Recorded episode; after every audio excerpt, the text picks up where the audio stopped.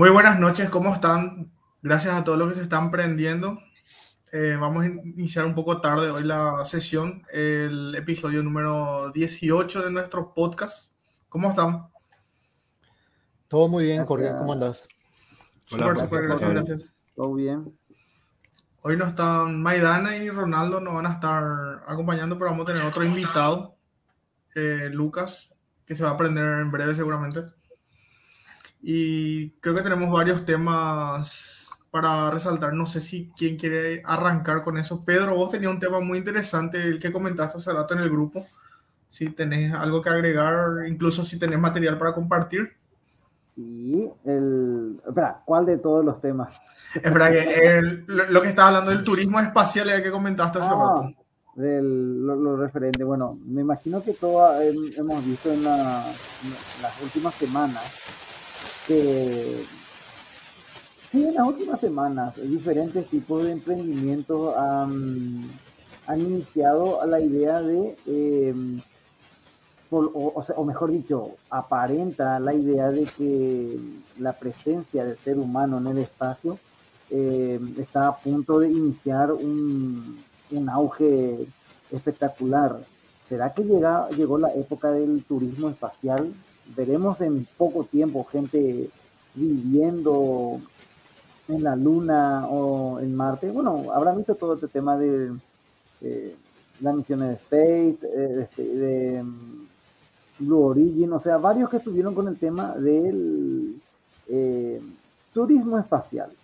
Un debate que me imagino que podemos ver el tema es si a estas personas que están viajando al espacio le podemos llamar o no astronautas. No sé qué piensan ustedes, ¿verdad? Eh, subirte en una... Yo, yo, la otra vez, ayer creo que mencioné en, el, en nuestro chat del podcast que en, en, los viajes clásicos o tradicionales marítimos, digamos, se le llama eh, nauta solamente al tripulante. ¿verdad? Eh, digamos, eh, si tenés, por ejemplo, un, un, crucero, solamente los tripulantes son los, los nautas, ¿verdad? Y el resto son turistas. Y ahí está el gran debate.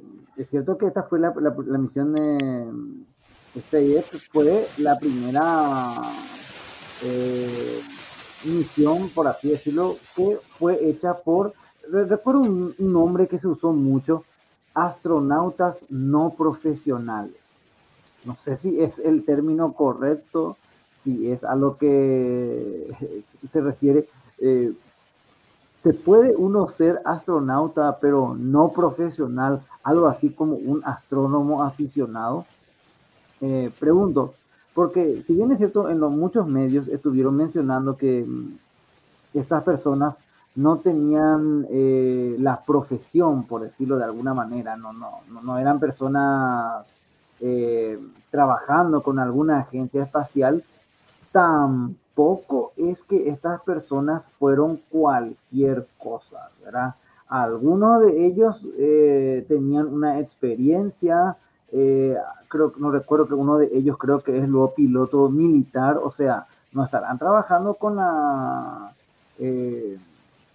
con la NASA, con la Agencia Espacial Europea, pero no sé qué tan Em, no sé si llamarle realmente turismo espacial.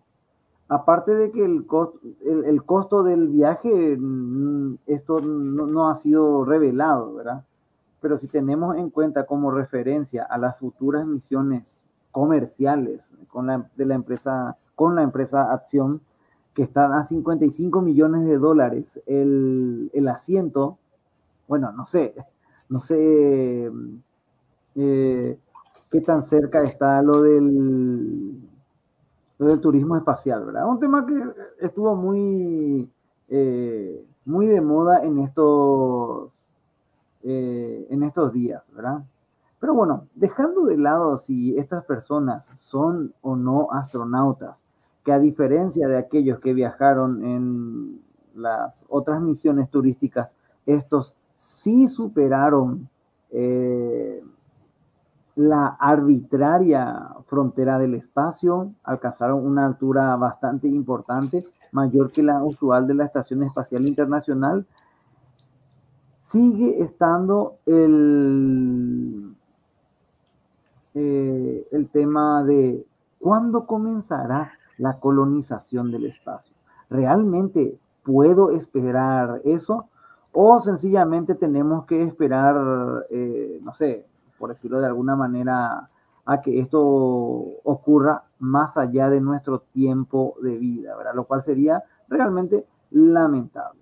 Yo ahí, Jorge, estoy compartiendo algo, no sé si, eh, si se ve, ahí está. Entonces, viendo que en los últimos meses, en las últimas semanas, eh, estamos viviendo una especie de auge de, de la colonización, de, ojalá fuese la colonización, de, de personas, si se quiere, no tan, no tan profesionales viajando al espacio, la pregunta que cabría hacerse es, eh, ¿estamos cerca los seres humanos de vivir en el, eh, en el espacio?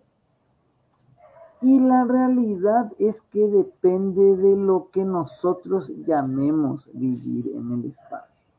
Es cierto que la tecnología actual permite que visitemos otros planetas. Sin embargo, las misiones de exploración que podrían estar a la vuelta de la esquina no implica que tengamos la tecnología, los medios o, algo importante, la intención de hacer, de, eh, de ir a vivir en otros planetas, al menos de momento. Yo sé que seguramente ustedes me estarán diciendo, pero ¿cómo que la intención? ¿Acaso no sería fabuloso ya vivir en otros planetas?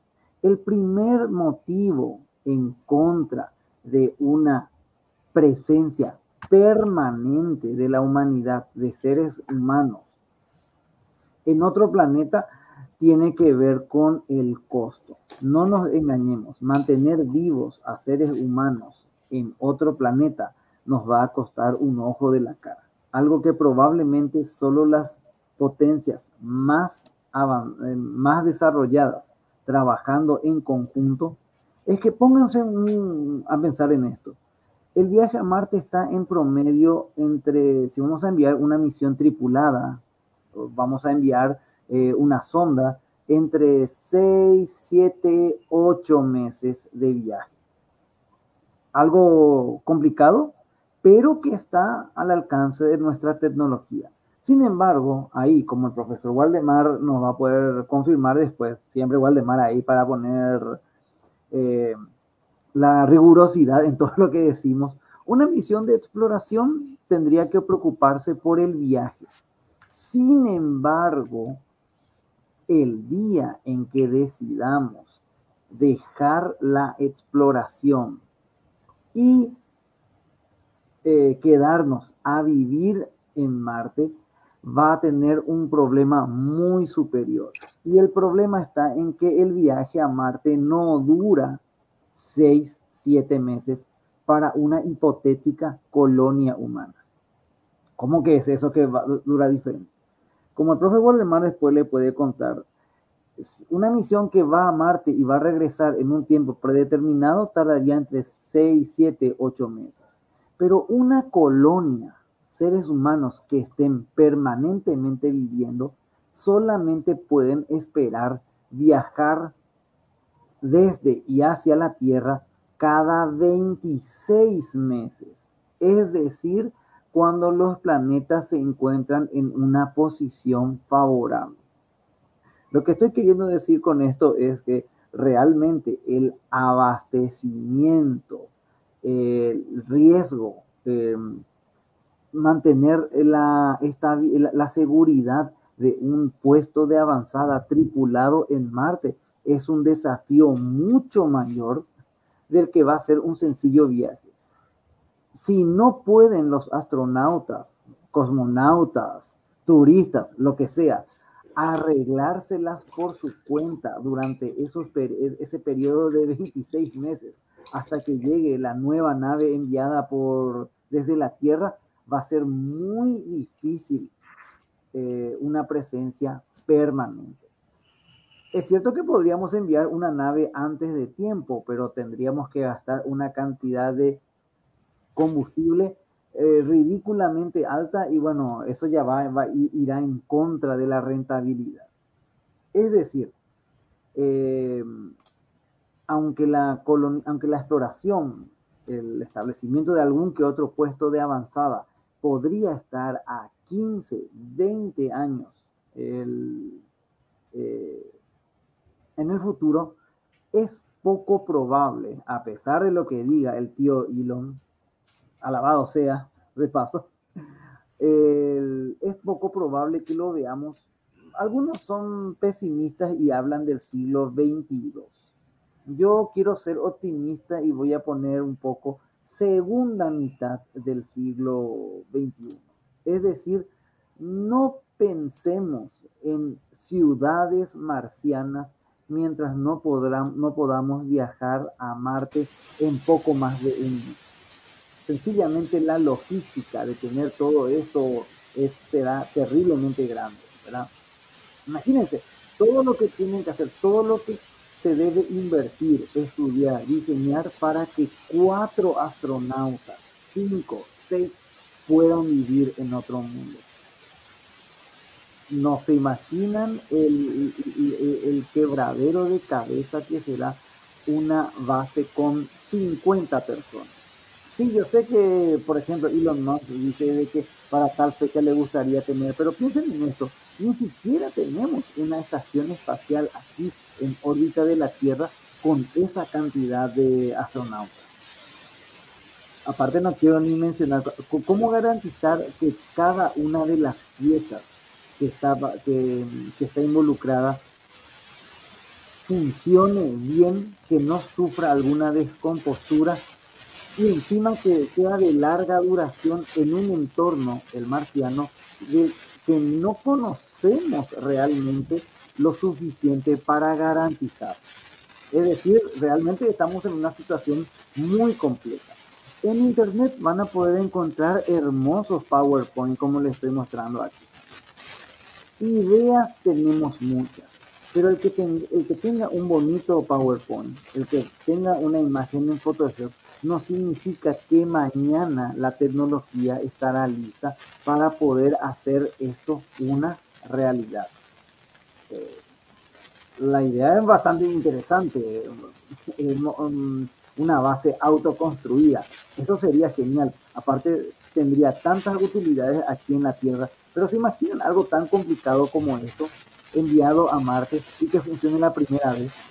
¿Qué pasa si una de sus, por ejemplo, una de las articulaciones deja de funcionar y nos deja el refugio marciano a medias?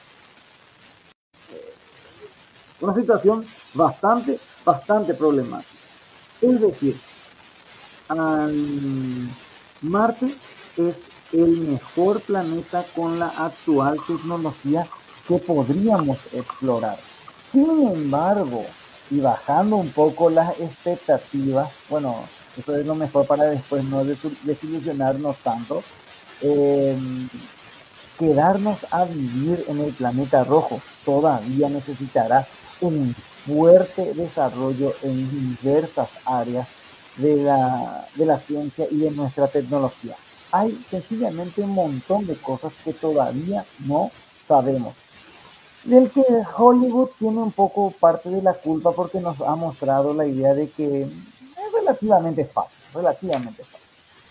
Veremos algo como esto, como este bonito CGI que tanto le gusta a los conspiranoicos de este, probablemente lo veamos, pero yo no esperaría a verlo pronto. Simplemente la logística para mantener a una pequeña población y aparte hay algo que se va a interponer entre nosotros.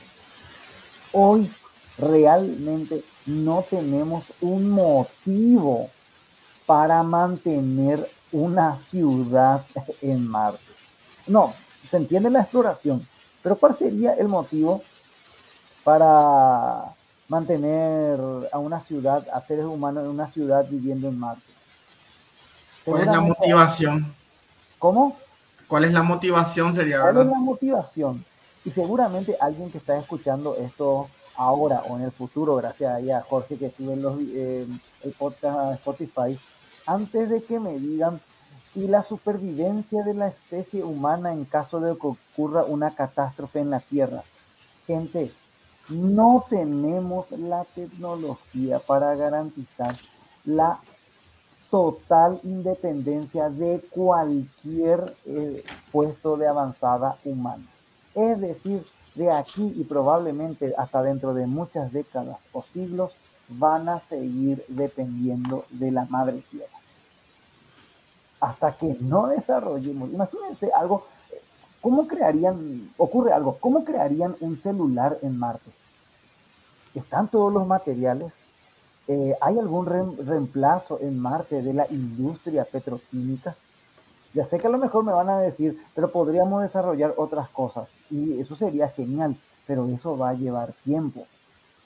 Porque si tengo que llevar cada vez, con, cada 26 meses, un cohete con, no sé, productos orgánicos para hacer cualquier cosa o algo que necesite, va a ser muy difícil mantener una, eh, una colonia en otras partes del sistema solar. Es decir, aunque esto se ve bonito y de verdad sería fabuloso, lo más probable es que estemos todavía a décadas.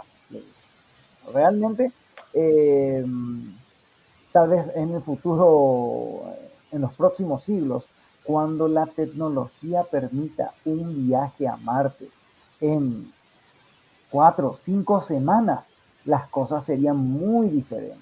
Pero si tengo que pasar más de medio año en tránsito para dejar una pequeña cantidad de carga, para eh, cuál sería el beneficio de tener a mil personas, por ejemplo. Y eso que ni siquiera sabemos los efectos potencialmente dañinos de una, de una permanencia de tanto tiempo en el entorno marciano, ¿verdad? O sea, hay un montón de cosas que todavía nos faltan saber para esto. Todo esto llega a la gran pregunta de, eh, es muy difícil entonces explorar Marte. Y surgió en estos días un, debate de si vale la pena hacer de Marte el segundo hogar de la humanidad. ¿verdad? Bueno, ya sé que vamos, me van a decir con el famoso verso de que, ¿por qué no cuidamos la tierra acá? Bueno, ninguna de estas dos cosas son, em, em, por así decirlo, excluyentes, ¿verdad? Podemos, deberíamos cuidar nuestro planeta al mismo tiempo que exploramos em, el espacio, por así decirlo de alguna manera, ¿verdad? Muchas de las cosas que vamos a descubrir aquí, que vamos a desarrollar, tendrán un uso aquí en la Tierra. Pero hasta que lleguemos a este nivel, falta todavía bastante. Sencillamente, mucho CGI y no demasiada em, experiencia directa en el planeta rojo. Hasta que podamos, como solemos decir siempre, eh, tener la capacidad de explorar otros mundos. No sé qué, qué, opinan muchachos de esto. Eh,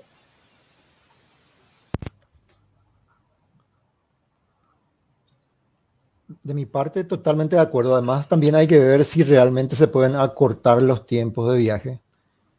Eh, o incluso utilizar el, el de energía mínima que, que, dura unos 7, 8 meses, porque no sabemos si, la verdad que yo no, ahora mismo no, no tengo en la cabeza, pero cuáles son los, los, los frenados y las aceleraciones que se necesitan para, para entrar, por ejemplo, en órbita al, eh, alrededor de Marte para salir de la Tierra para llegar a Marte, porque hasta ahora todo lo que mandamos son eh, naves que no llevan nada vivo, entonces no, y que no...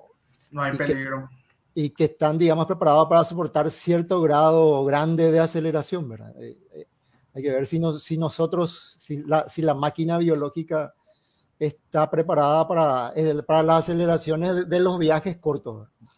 Recordemos que, que cuando, cuanto más cortos son los viajes, más violenta va a ser la aceleración, tanto para salir de la Tierra como para entrar en, para engancharse a la órbita marciana. Por darle una idea, ¿Cuánto es la masa máxima que la humanidad ha colocado en Marte? Y bueno, hasta el momento, bueno, el nuevo récord eh, es el de Robert Perseverance, que tiene poco más de una tonelada. Es decir, todo un desarrollo, un vehículo que costó cerca de mm, casi 3 mil millones de dólares para colocar una tonelada. ¿Se imaginan una base tripulada como la de la imagen? Y a lo mejor me van a decir, sí, pero eh, las paredes están hechas de hormigón marciano. Ya hemos hecho el hormigón marciano. Conocemos, no tiene alguna falla, es resistente a, em, al clima marciano. Pero aún así yo veo un montón de cosas aquí que no se pueden construir en, eh, en Marte. Tendríamos que llevar toda la industria al planeta rojo. ¿Y cuánto tiempo nos tomaría entre buscar minerales, hacer la minería, fabricar? Imagínense algo tan anodino como fabricar una tableta. ¿Cuántos materiales distintos tienen que estar involucrados? ¿Está en Marte eso? ¿Podemos hacer? ¿Quién lo haría? Al final vamos a encontrar de que a pesar de que el costo es prohibitivo, es infinitamente más barato seguir enviándolo desde la Tierra. Y ahí está al, punto de, ¿realmente eso es un puesto independiente de la Tierra? ¿Cuánto pasará hasta que nuestra tecnología nos permita vivir separados? Realmente, siempre que hablamos de este tema, de la de, de aumentar, de avanzar en la exploración tripulada del sistema solar, nos encontramos al mismo obstáculo de siempre, la falta de verdaderos avances en propulsión. Mucha gente suele sacar la famosa muletilla eh, negacionista de cómo si fuimos a la luna en los años 60, ahora no se va si la tecnología ha avanzado. Y yo quiero saber en qué ha avanzado la tecnología de propulsión ha aumentado unos pequeños porcentajes en cuanto a eficiencia, han bajado unos cuantos kilogramos de masa necesaria, pero seguimos utilizando las mismas mezclas mal llamados, pero es el nombre común, de combustibles químicos. En el fondo no deja de ser una reacción de oxidación-reducción y cuya eficiencia ya está fija por las leyes de la física. Yo no voy a venir y, no sé, eh, descubrir una fórmula mágica para que de repente el combustible tradicional funcione de otra manera. No, no, le puedo sacar más energía a una reacción de la que ésta naturalmente tiene. Se deben desarrollar nuevos sistemas de propulsión. Sistemas que hoy todavía están en la mesa de diseño. Tal vez para finales de este siglo, cuando la fusión nuclear esté asentada y tengamos reactores de fusión portátiles, mira, aquí ya estoy ya volando alto, como se dice, se pueda eh, llegar a cumplir esto. Pero de momento sigue estando lejos eh, Marte. Mismo el, el hierro que, sería el, metal básico para las construcciones o para muchos otros elementos, tanques, lo que sea. Eh, muchos pueden decir que se puede quitar de ahí por la abundancia que, que hay, ¿verdad? Eh, pero recordamos que, recordemos que no es simplemente que vos montás una, que encontrás una beta y quitas el hierro y ya lo usas directamente. Generalmente el, el, el, hierro que se quita de las minas hay que limpiar primero, ¿verdad? Lo cual requiere toda una infraestructura, digamos, toda la, la mina, digamos, que se arma. ¿verdad? Y para armar esa mina ya va a ser eh, todo, todo un drama, porque tenés que armar primero la industria que va a quitar el hierro de ahí, ¿verdad? Eh, no es que uno quita el hierro y ya, y ya hace las cosas y listo, ¿verdad? Uno tiene que purificar, limpiarlo, ¿verdad? Hacer los otros procesos que implican eh, tener químicos, maquinarias para, para moler la piedra de, la que se tiene que ir quitando. El, hierro, muchas veces el hierro está en forma de óxido, No es tan simple.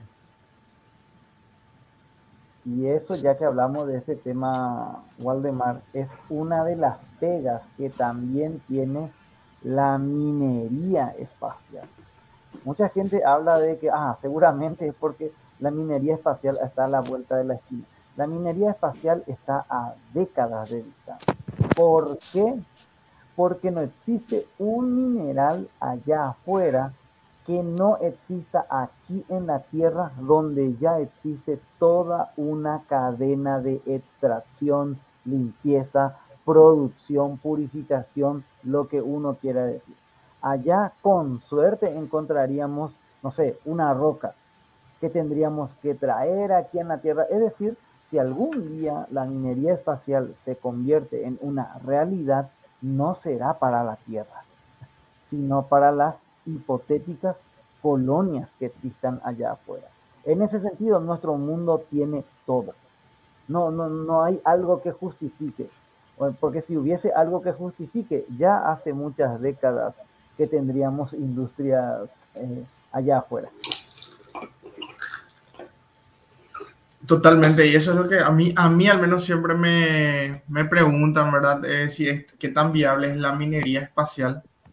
Y bueno, le, doy básicamente la misma respuesta, ¿verdad? Hasta ahora no tenemos un, eh, un elemento o algo como si fuera exótico, vamos a decirle, que no tengamos acá y que, y que bueno, que, no, que ya no explotamos lo suficiente acá.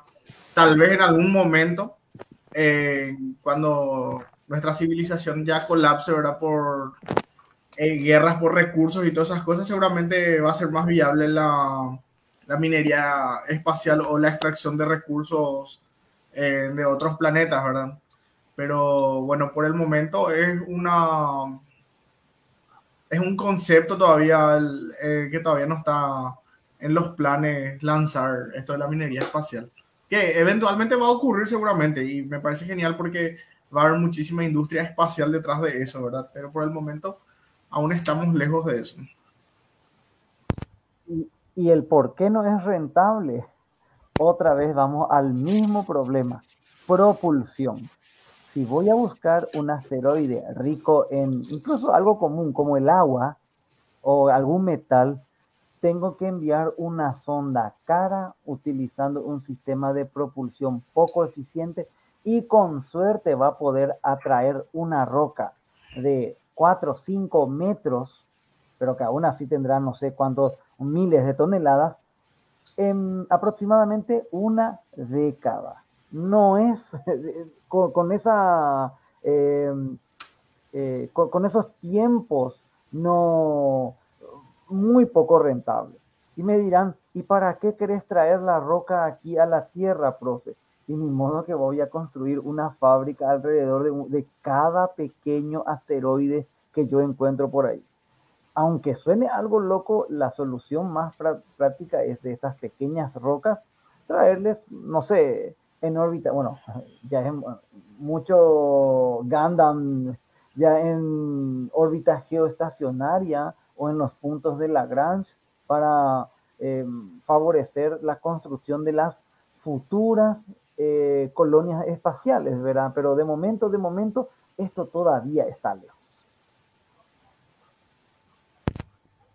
Ahí entró Lucas. ¿Qué tal, Lucas? ¿Cómo estás?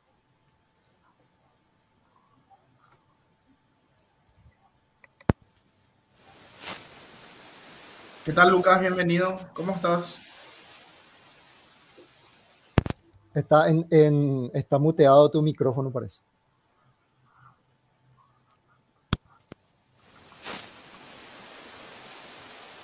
Parece que está ahí, Lucas.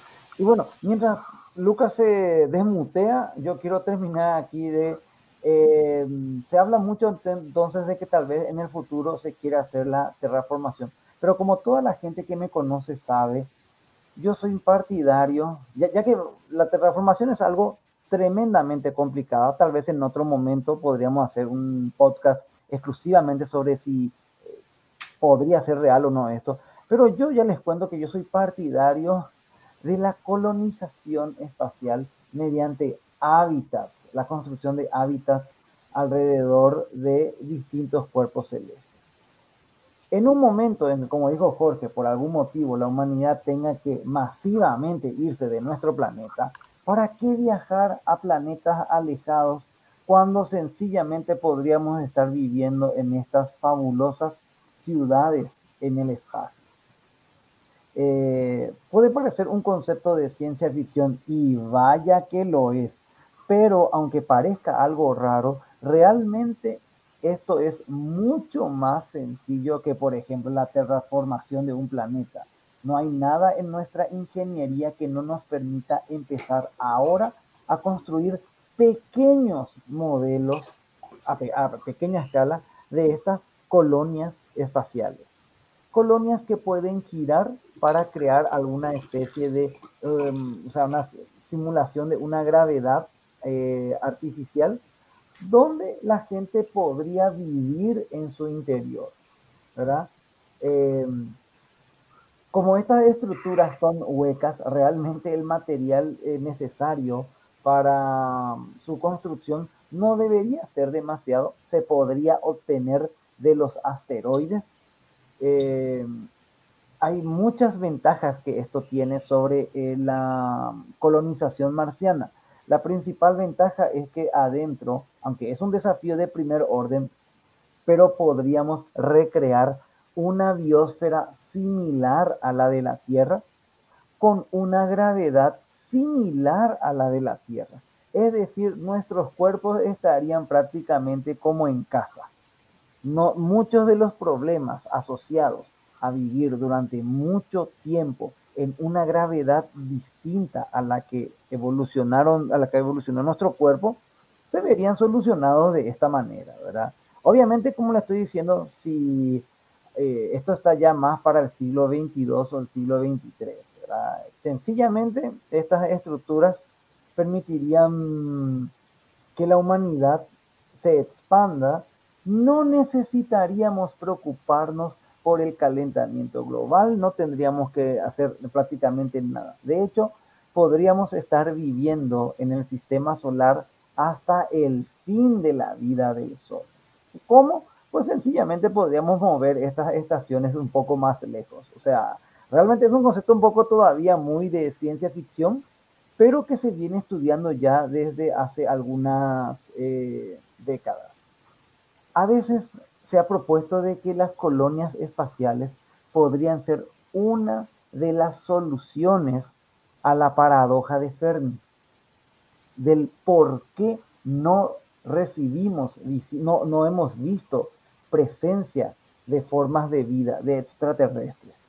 ¿Para qué una especie inteligente, avanzada, se embarcaría en el peligrosísimo y costosísimo viaje interestelar cuando su civilización podrían vivir eh, como semidioses en estas ciudades en el espacio, ¿verdad? Gastar muchísimo energía, casi todos los recursos de una civilización en un año para enviar eh, a una pequeña tripulación, tal vez 50 seres conscientes, no sé, no voy a decir humanos, que lleguen a una estrella cercana luego de un milenio, no sé, probablemente una especie pensaría, ¿por qué no exploramos con super telescopios y vivimos por aquí, ¿verdad? En estas estructuras. Y bueno, vaya uno a saber qué ocurrirá esto en el futuro distante.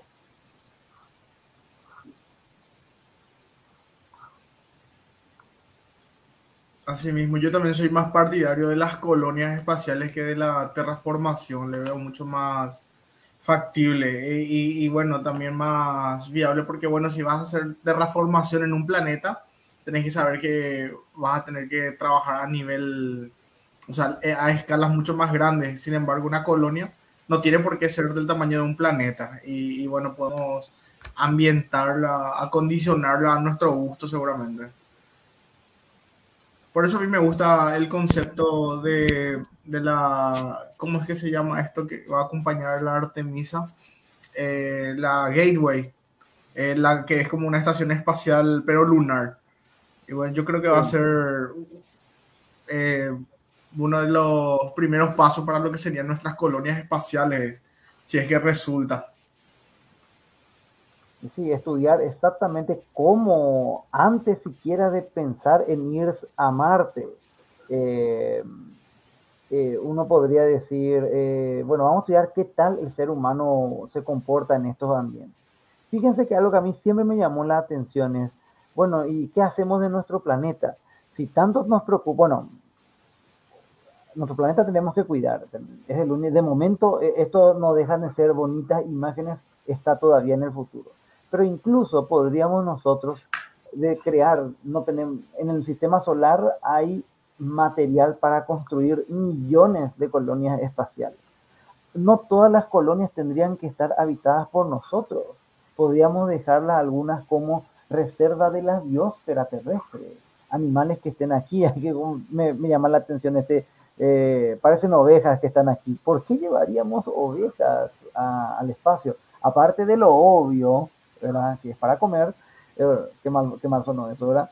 sino como reservas de nuestra biosfera, ¿verdad? Eh, tal vez entonces la humanidad podría decidir que es mejor vivir aquí y el sueño ya de todo ambientalista de que en los próximos milenios la humanidad se mude a vivir en el cielo y que nuestro planeta se convierta en una enorme reserva, ¿verdad? A lo mejor ya es algo un poquito utópico, ¿verdad? Pero eh, todo esto nos permitirían las colonias espaciales. Algo que no podríamos hacerlo si eh, queremos utilizar la clásica colonización o mm, eh, la, clásica, la, idea, la clásica idea de la colonización de otros cuerpos del sistema solar. La gran ventaja de todo esto es que esta estación podría estar en órbita terrestre como en órbita de Plutón, ¿verdad? Eh, y cómo va a obtener el calor y bueno, y se ponen en espejos más grandes, o sea, el, potencial es enorme de todo esto, ¿verdad? Imagínense la humanidad viviendo en colonias por todo el sistema solar. Y lo más espectacular de todo esto es que una colonia como esta fácilmente se podría convertir en una nave generacional para viajar a otras estrellas. ¿Cómo? Aunque el viaje tome mil años, yo no tendría problema en viajar a otra estrella sabiendo que mis descendientes recién llegarían, pero que mi nave espacial tenga ríos, montañas, que pueda tener diferentes pueblos, o sea, sería una forma mucho más fácil de viajar a otros a, otras estrellas. Hola, ¿me escuchan? Sí, lo escuchamos. ¿Qué tal, Lucas? Hola, Lucas. Ah, qué, grande. Hola, ¿qué tal? ¿Qué tal? No se me escuchaba, creo, hace rato. Ah. Tenía el... Estaba con el celular. Pedro, o sea, antes que te retires, pues yo sé que ya estás ansioso por retirarte, pues ya, casi ya esto. eh, eh, eso que mencionaste nomás, eh, yo recuerdo, pero no recuerdo de dónde había leído, eh, pero sí era en un libro de divulgación científica, donde hablaban justamente de una idea parecida a la que dijiste, que era cómo acercarnos a la estrella más próxima, o sea, aparte del Sol, obviamente, que es la próxima Centauri, y era una idea esta, tipo en una nave espacial, donde los tripulantes iban teniendo su descendencia y hasta llegar, bueno, eso, estos que nacían ahí en, en, esta especie de nave, nave nodriza, no sé cómo llamarle, em, ya nacían con esa misión de ir a, o bueno, a dar descendencia para ir a la, a la próxima estrella. Em, e, es, el concepto original era un poco más loco. En vez de construir esto, eh, el famoso último, eh, si podés compartir este, ahí se ve eh, bien.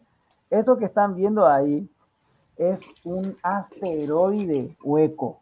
O sea, la idea básicamente era agarrar un pequeño asteroide y hacer una, eh, ni siquiera tenemos que hacer estas moles de, eh, de metal, ¿verdad? Simplemente un asteroide, no sé, unos cuantos cientos de metros, ahuecamos, usamos el material del interior para construir todo lo que queremos. Y aparte de tener una colonia bonita con todo lo necesario, está cubierto con metros y metros de mm, regolito del material del asteroide. Tenés una nave interestelar protegida, blindada, vas a tener, mira, la seguridad tremenda. Me vas a decir, pero ¿cuánto vas a tardar en llegar a la estrella más cercana? Y utilizando, no sé, fusión nuclear podría tomar mil años. ¿Y qué problema hay de vivir una vida aquí? Podría ser una forma mucho más sencilla. Mucha gente dice si se puede alcanzar otras estrellas.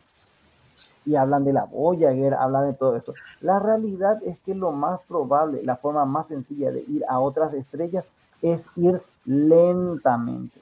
Hay un montón de problemas, y ahí el profesor Waldemar también va a poder seguramente decir algo, con apretar el acelerador cuando queramos ir a otra estrella. Aparte que hay que gastar más combustible, hay que frenar al llegar, montón de cosas, la protección tiene que ser mayor, montón de cosas pueden salir mal. Qué fabuloso sería ir en una, de, no sé, tener una población de tal vez 4 o 5 millones de personas viviendo en, el, en, eh, esta nave. Sí, estos están, algunas versiones incluso hablan de 100 millones de personas. Imagínense el todo. Y bueno, podría ser una de las formas para alcanzar otras estrellas. Lastimosamente no vamos a ver ninguna de ellas, pero ¿qué le vamos a hacer? Así mismo, no, estamos velando por un futuro que ya ni no, no vamos a ver, ¿verdad? Pero bueno. También se puede decir que podemos irnos, pero no somos, no somos nosotros los que vamos a llegar, ya que, porque siempre esa es la pregunta, si podemos ir hasta las estrellas. Y quizá podemos, pero ya no somos nosotros los que vamos a llegar. Ahí llega una pregunta. ¿Realmente tenemos el derecho de condenar, por así decirlo, a nuestros hijos a vivir y morir en una nave espacial sin jamás conocer su planeta de origen? Sería interesante ver cómo la, la, psicología, la sociología, la educación van a afrontar este reto. Eh, va a tener sentido que yo le muestre un mapa de, del continente sudamericano a estos niños que están en un asteroide viajando a otra estrella. Eh, la fundación de Roma, eh, la batalla de las Termópilas, ¿tendrá algo, algún sentido?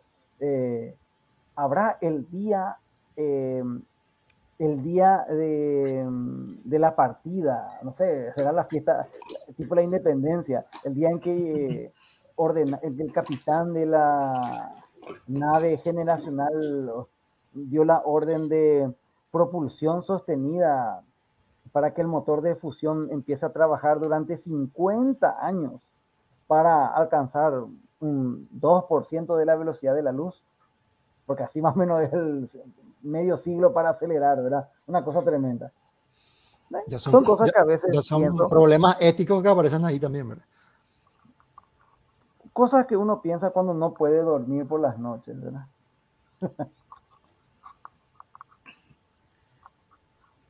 en, esta serie galáctica creo que se abordaba más o menos eso. Tenían una vaga historia de lo que, de lo que fue alguna vez la Tierra. Así mismo, así mismo. En las colonias de Cobol. ¿Cuándo vamos a tener otra vez una charla presencial? Hace falta ya. Hace falta, ¿verdad, Lucas? Estos días me está recordando de 2015, 16, 17, 18, 19, hace como una o dos semanas fue un aniversario más de una charla que viste vos, Lucas, creo que después yo, Len, eh, no, verdad, pasó de todo, ¿verdad? Pasó de todo. Sí, hace falta realmente. Pero hay que buscar el lugar también, ¿verdad? Hay que ver en dónde nos permiten hacerlo. También. ¿Se acuerdan que llenábamos, muchas veces llenamos el salón de Fiuna o cualquiera, ¿verdad? Varias veces llenamos los salones. En varias ocasiones tuvimos más de 80 personas. Me acuerdo que, no sé si está José, José Ábalo no está, ¿verdad? José Ábalo no está acá, pero él fue uno de los que llenó una vez. Él llenó una vez, habló creo sobre los agujeros negros o algo así. Y el de él estuvo lleno realmente, muchísima gente hubo. Un mini, debate y todo hubo ahí. El debate duró más, más, más que la charla, recuerdo. Sí, sí, sí. Y el debate es lo que más los perros quieren, eh, quieren moquetearse nomás. Sí. sí. Por, eso ahora quería pedirle a, Pedro si, si puede, por si acaso, quedarse un poquitito más para el tema que va a introducir Lucas, porque sería interesante, sería interesante escuchar la opinión de Pedro al respecto también. Lo que siempre le digo a mis alumnos, ¿por qué mi opinión va a ser interesante? ¿verdad? No sé.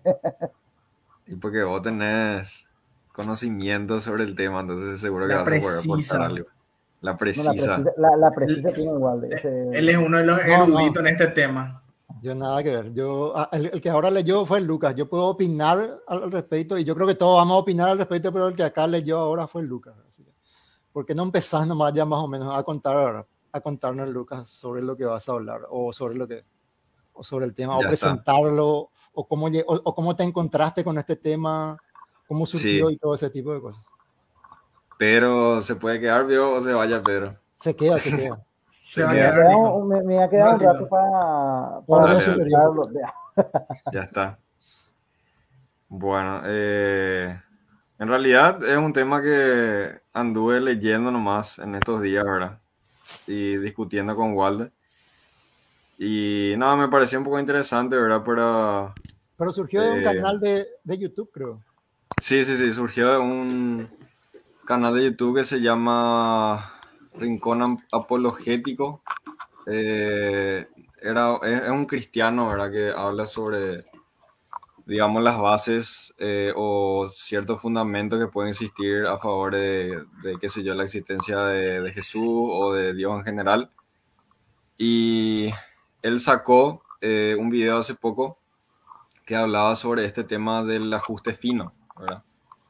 Y justamente yo ya venía leyéndolo sobre ese tema, ¿verdad? Del, del ajuste fino y, y, ese tema se usa mucho también como, que ya es otro debate, ¿verdad? Pero también como eh, fundamento o argumento de la existencia de Dios, ¿verdad?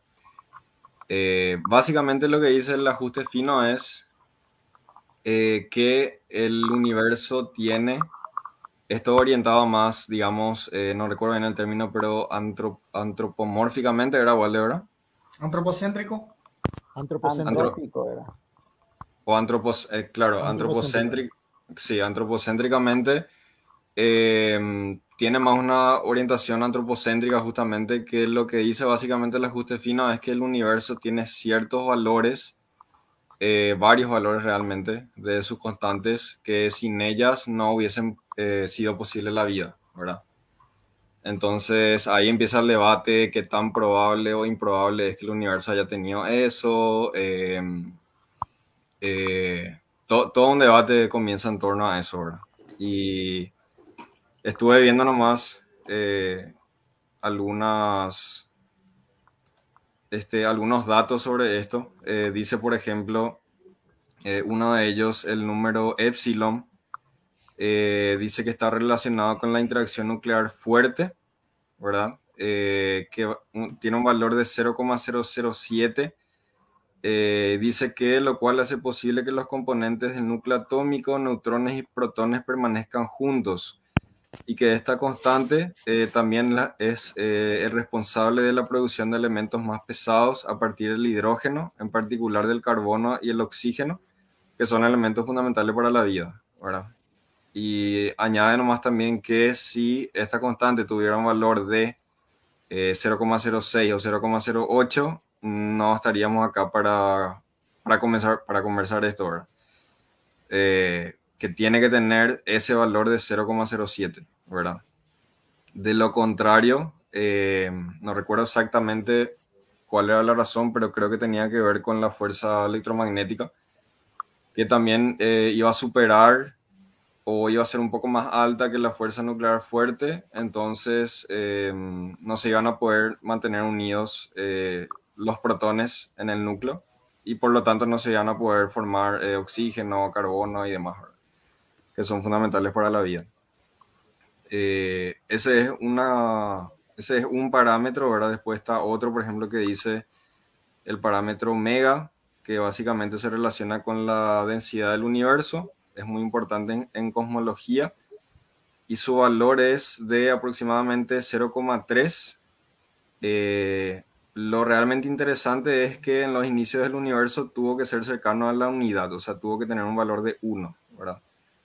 Y si el universo, eh, si este valor hubiese sido eh, por decimales mayor a, a 1, el universo se hubiese expandido muy rápido y no iba a permitir que las galaxias se junten y las estrellas formen galaxias, ¿verdad? O sea que no, la vida como la conocemos quizás no, no iba a haber un planeta orbitando a, una estrella o, no iba haber esa, digamos, esa, esa densidad de estrellas. Eh, y después decía también que por otro lado, eh, si este valor omega fuese eh, por, por, muy poco menor a 1, el universo se hubiera contraído sin dar suficiente tiempo para la formación de estrellas y galaxias. Eh, en ambos escenarios la vida no, no hubiese eh, surgido básicamente. Y, y, ese tipo de cosas, ¿verdad? Después hay un dato más que dice, eh, por ejemplo, el ADN, que son esenciales para el desarrollo de la vida, su estructura constituida, entre otras cosas, por enlaces atómicos eh, está íntimamente relacionada con la naturaleza del electrón y el protón. Eh, para que dichos enlaces sean posibles eh, y por ende posible la vida, la razón entre la masa del protón y el electrón debe tomar un valor aproximado de 1840, ¿verdad? de no haber tomado ese valor, la vida no se hubiese originado, ¿verdad? O sea, eso es algo que leí mucho también. Eh, con este tema del ajuste fino, que la, relación entre la masa del, protón y el electrón tiene que tener justo ese valor, porque de lo contrario, eh, eh, básicamente no, no, se formarían los átomos como, como nosotros los conocemos.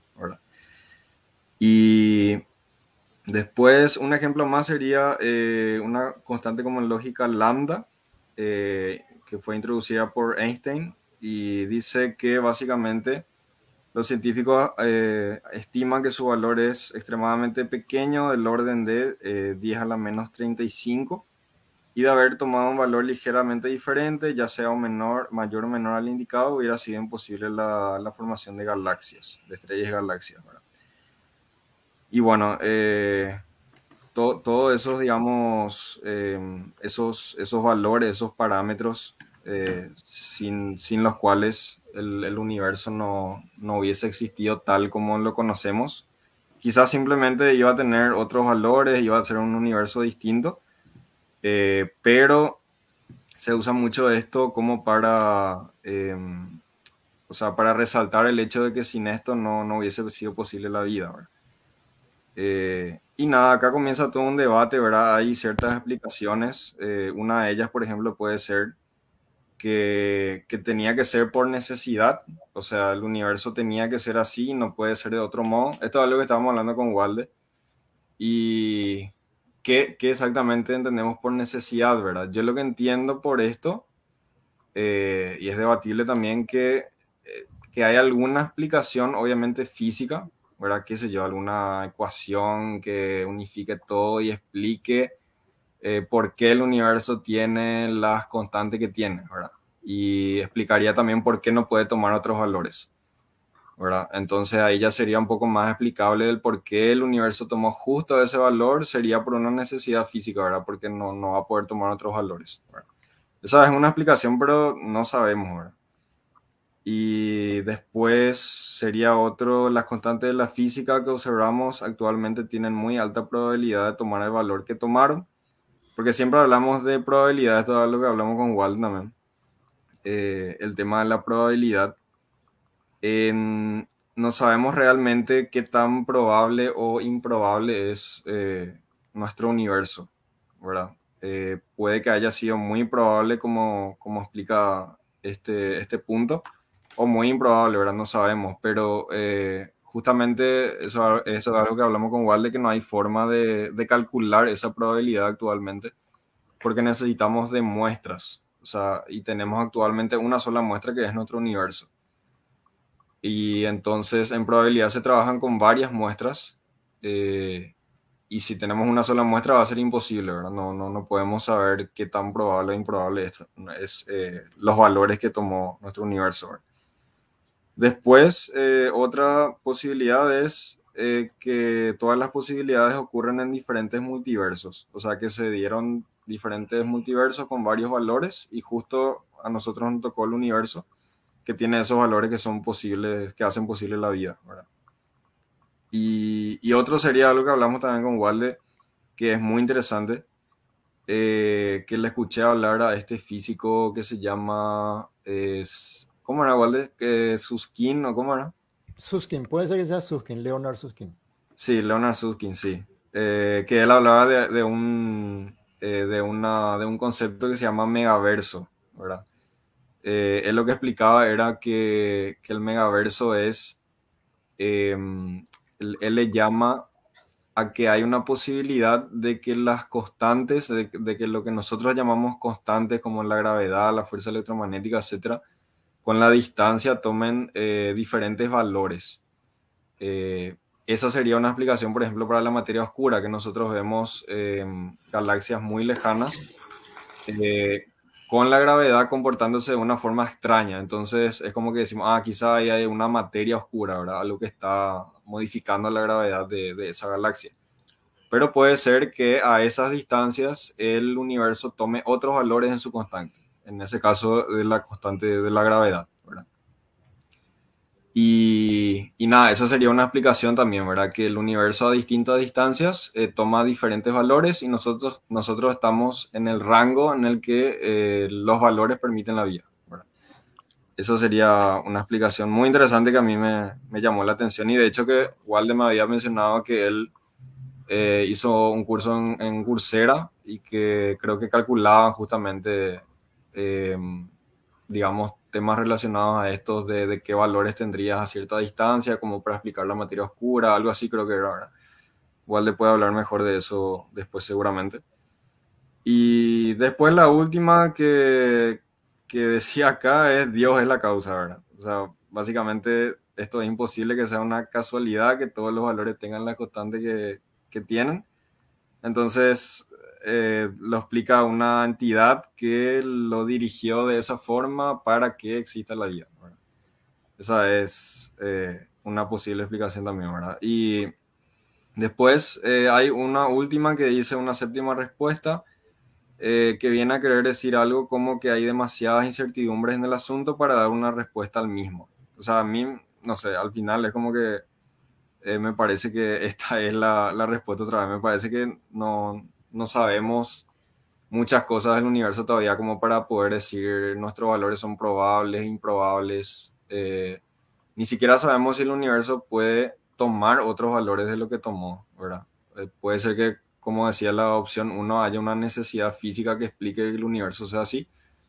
Entonces ya no tendría mucho sentido el ajuste fino, ¿verdad? Y, y bueno, nada, eso. Básicamente es lo que leí en la semana. Hablamos con Walde y me interesó y anoté algunas cosas acá y básicamente era eso. ¿verdad? Eso de la necesidad física a mí de repente no me queda bastante clara también, eh, porque de hecho, de hecho nuestro universo se comporta de la manera que se comporta por una necesidad y esa necesidad está dada por, las, por los valores actuales de las constantes. ¿verdad? Pero yo creo que más bien lo que se refieren es a una necesidad de que esas constantes tomaran esa, e, ese valor y ahí pone como que el fin último fue que nosotros este, e, existamos, ¿verdad? Y al final, digamos, eh, precondicionan claro. otra vez que el universo es porque nosotros estamos, o sea que el universo fue para nosotros más, más bien que más bien que es de la manera que es porque nosotros estamos que, que es más o menos lo que dice el principio antrópico, eh, pero más bien lo ponen como que el universo fue de tal manera para que sí o sí nosotros existiéramos y eso de, de repente es un poco eh, cuestionable. ¿verdad? No sé qué opinan ustedes. Me, claro, recuerda, sí. me recuerda mucho a, a, a, Hay algo muy parecido al por qué la Tierra es, eh, tiene vida, ¿verdad? ¿Por qué de todos los planetas en el universo la Tierra justo es la que tiene que tener vida, tienen que aparecer seres conscientes como nosotros? Y hay una explicación bastante sencilla, porque, porque aquí ocurrió, es el único lugar donde la vida evolucionó y aparecieron formas de vida complejas, es aquí, porque tenía que pasar alguna vez, no, no necesariamente porque hay algo especial o aquí. Yo en el fondo me, me, me, voy un poquitito al...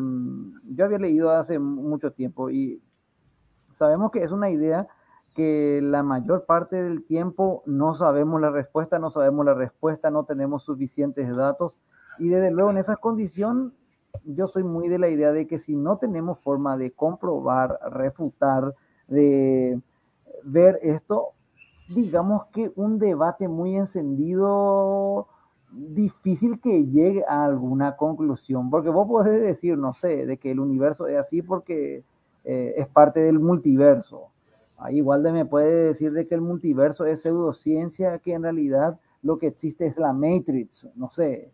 Y otros pueden decir de cómo va a existir un universo tan mal construido eh, donde ella se fue para no volver, ¿verdad? No, ya estoy divagando mi otra vez, ¿verdad?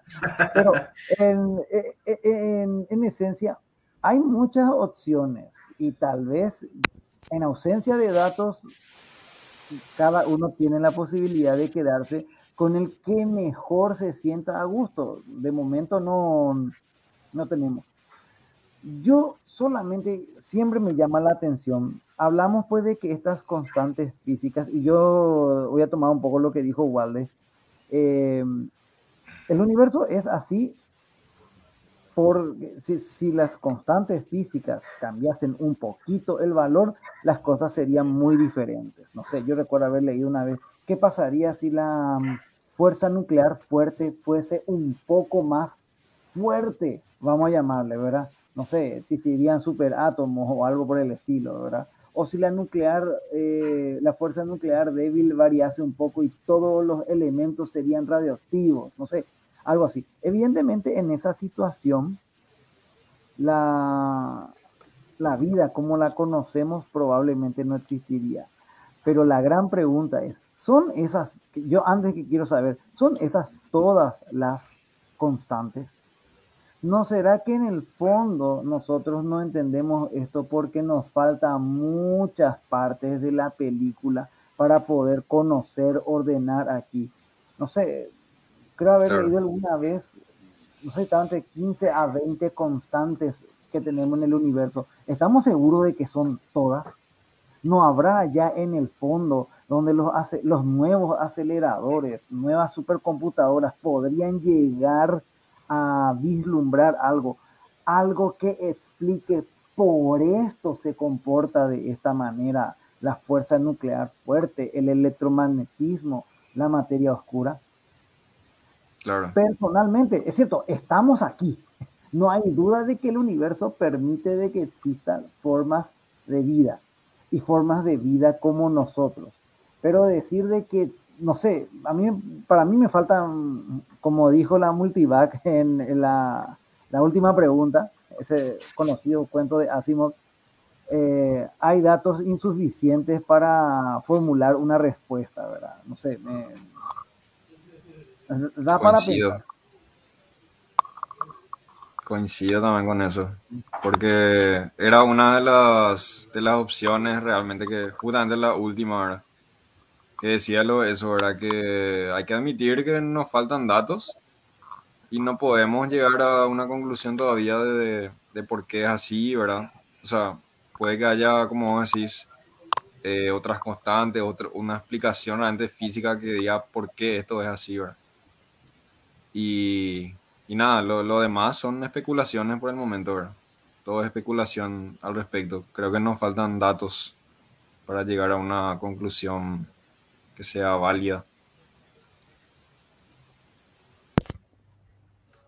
Hay algunas cosas, hay algunas cosas que yo me animo a decir que, que realmente son eh, que realmente son imposibles, ¿verdad? Eh, porque hoy dijeron todavía no conocemos otros universos. Yo creo que yo creo que nunca vamos a poder conocer otros universos porque eso, eso implica trascender de nuestra física actual, ¿verdad? a no ser que, a no ser que venga otro universo exactamente igual que el nuestro y, y se fusione con el nuestro, lo cual eh, quizás lo, lo, lo, veamos como un evento cataclísmico, pero digamos tampoco nos va a dar ninguna respuesta sobre lo que hay afuera, ¿verdad? Simplemente va a ser otro más igual que el nuestro, ¿verdad? eh, en, todo caso contribuiría a, la, a, poder decir nosotros, bueno, aumentó la probabilidad de que universos como el nuestro existan, ¿verdad? Porque ahora pues dicen que, o sea, una de las cosas que, que, uno, que forman parte del argumento es que, que hay muy poca probabilidad de que un universo sea igual que el nuestro. Y yo quiero saber eh, con base en qué eh, quitan esa conclusión, ¿verdad? Porque no conocemos eh, otros universos para decir esto, este, este tipo de universo es más probable que el nuestro, ¿verdad? No, no, no tiene mucho sentido el, el decirnos, eh, eh, estamos acá y, y, fuimos el producto de una casualidad tan pequeña, así que tiene que haber algo que, eh, que, que, tuvo que haber estado orientado a que nosotros estuviéramos acá hoy discutiendo, ¿no? Para mí es simplemente el azar, ¿verdad? El, el azar puede generar cualquier cosa. Claro. A veces y también un ratito, ah, ya me estoy Lucas, por eso nomás. A mis alumnos a veces me, me, preguntan, profe, ¿qué es el multiverso? Y yo les explico que es una idea utilizada por, por Marvel para vendernos la misma, eh, el mismo producto, pero con un lavado de cara, ¿verdad? bueno, eh, yo soy partidario, así como dice Walde, de ¿Cuándo fue que el multiverso se probó para aceptar como si fuese una teoría científica más? Porque la gente a veces incluso, yo sé que vende esta idea, vamos a hablar un poco del multiverso. Es cierto, profe, que en otro multiverso yo soy Batman, en otro yo soy el hombre araña y en otro fui feliz a su lado. No, ya otra vez estoy divagando, ¿verdad? Pero eh, a mí algo que recuerdo que una vez Walde me comentó es algo terriblemente el, tema de la definición de universo. Si yo pudiese acceder a otro universo, ¿qué acaso no, no, formaría parte del mismo universo? Por eso pude acceder, no sé, digo yo, ¿verdad? A lo mejor yo no me estoy entendiendo mal, ¿verdad? Pero cuando, eh, hasta donde yo sé, mi pobrísimo conocimiento del tema, eh, la existencia de otros universos y cosas por el estilo no deja de ser una algo que no se ha probado ni mucho menos, ¿verdad? Por más de que sea popular en, eh, en diversos ámbitos. Y ni hablemoslo ya del megaverso, omniverso y esas otras cosas que ya, perdónenme mi sinceridad, me huele un poquitito ya a pseudociencia, no sé. Eh, y a lo mejor hay gente que me va a querer quemar por esto, me parece, de momento, hoy, tal vez en el futuro se demuestre que esto es cierto y mis palabras van a, van a caer en saco roto, ¿verdad? Pero yo creo que cuando esto se descubra, yo ya no voy a estar por aquí, así que no me importa, ¿verdad? Así como cuando me hablan de, estas, de esta pseudociencia que es el viaje más rápido que la luz. Sí, yo sé que hay gente que ahora mismo está quemando mi fotografía y cosas por el estilo, ¿verdad? Hasta que se demuestre lo contrario, la relatividad es sagrada, ¿verdad? Pero digo, no sé, hay tantas ideas, hablar, llegar a una conclusión, mi punto final, y después ya me voy, es llegar a una conclusión. Es un tema interesante para debatir, pero es un tema que la verdad eh, debe ser de los temas que más difícilmente uno pueda llegar a una conclusión útil. ¿Por qué? ¿A qué llamo una conclusión útil? Algo que pueda ser usado por otras personas. Este tema es algo que creo yo que entra ya en el ámbito de la creencia. No hay ninguna forma de probar, así que en el fondo, en el fondo es lo que Pedro cree, lo que Jorge cree, lo que Walde cree, lo que Federico cree y sobre todo lo que Lucas cree, ¿verdad? Total, ¿quién va a venir hoy a demostrarle lo contrario a Lucas? No sé, digo yo, ¿verdad? Y bueno, señores, es un tema interesantísimo, pero como siempre ustedes saben, no es porque justo vino Lucas ni nada por el estilo, yo tengo que retirarme. Espero que le vaya bien, muchachos, y nos vemos oportunamente. Hasta luego. Dale, Pedro, gracias Pedro. Dale Pedro, gracias, Pedro. Buenas noches. Y bueno, eh, yo también quería opinar un poquitito. Eh, primero que nada, eh, yo hoy recién supe lo que es el, o sea, leí un poquitito antes de entrar lo que es el, eh, esta idea que comentaste, pero eh, realmente ampliaste un poquito más, Lucas. Y demasiado, me, me parece muy buena la, la, idea en sí. Y obviamente voy a dar mi opinión, pero claramente yo no soy dueño de la verdad ni, ni nada por el estilo, no soy un erudito.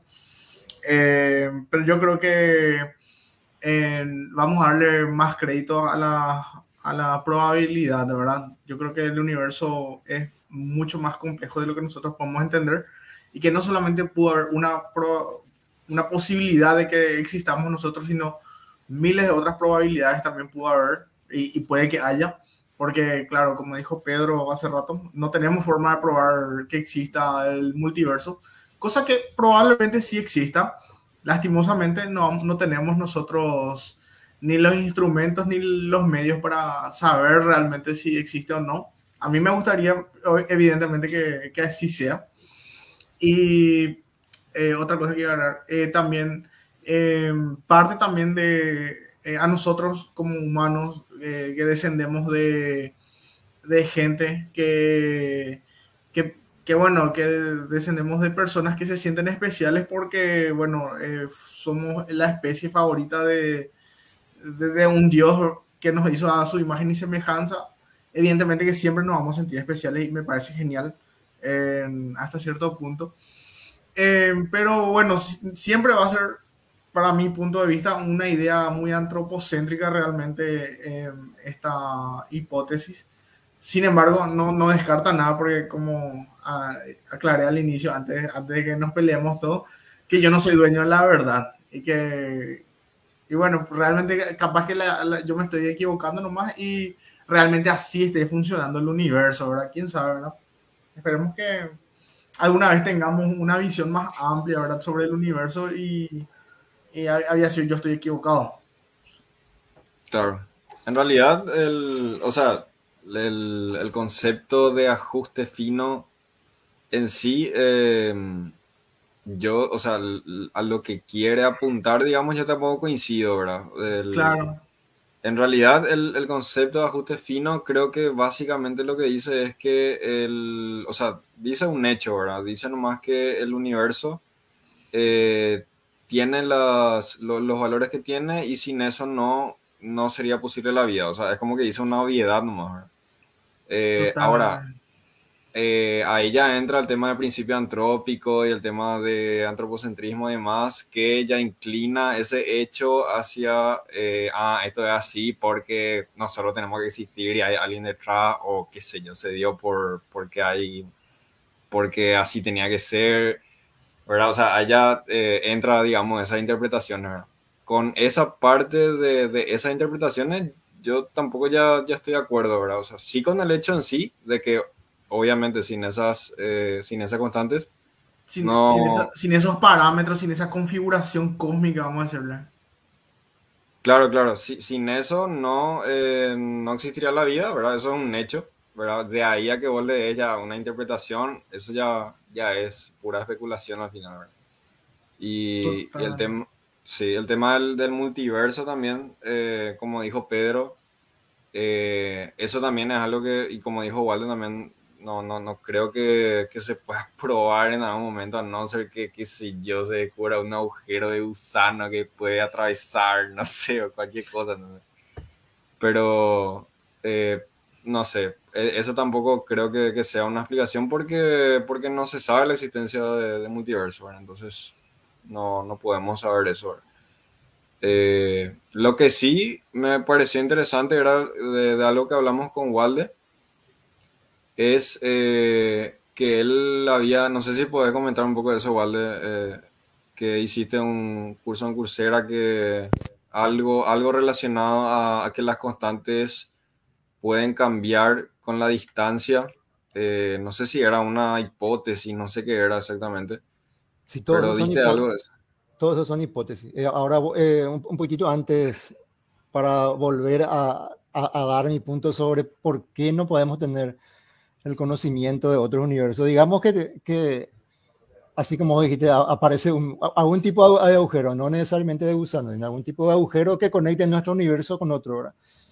Nosotros solamente medimos con nuestros instrumentos y nuestros instrumentos están eh, limitados, de hecho, por nuestra física. ¿verdad? Entonces nuestro instrumento no va a poder, digamos que metemos ese instrumento y al salir por el otro lado hay una física distinta, simplemente ese instrumento no va a medir nada, porque, porque todas las mediciones van a estar eh, determinada por la física con la que nosotros creamos ese instrumento.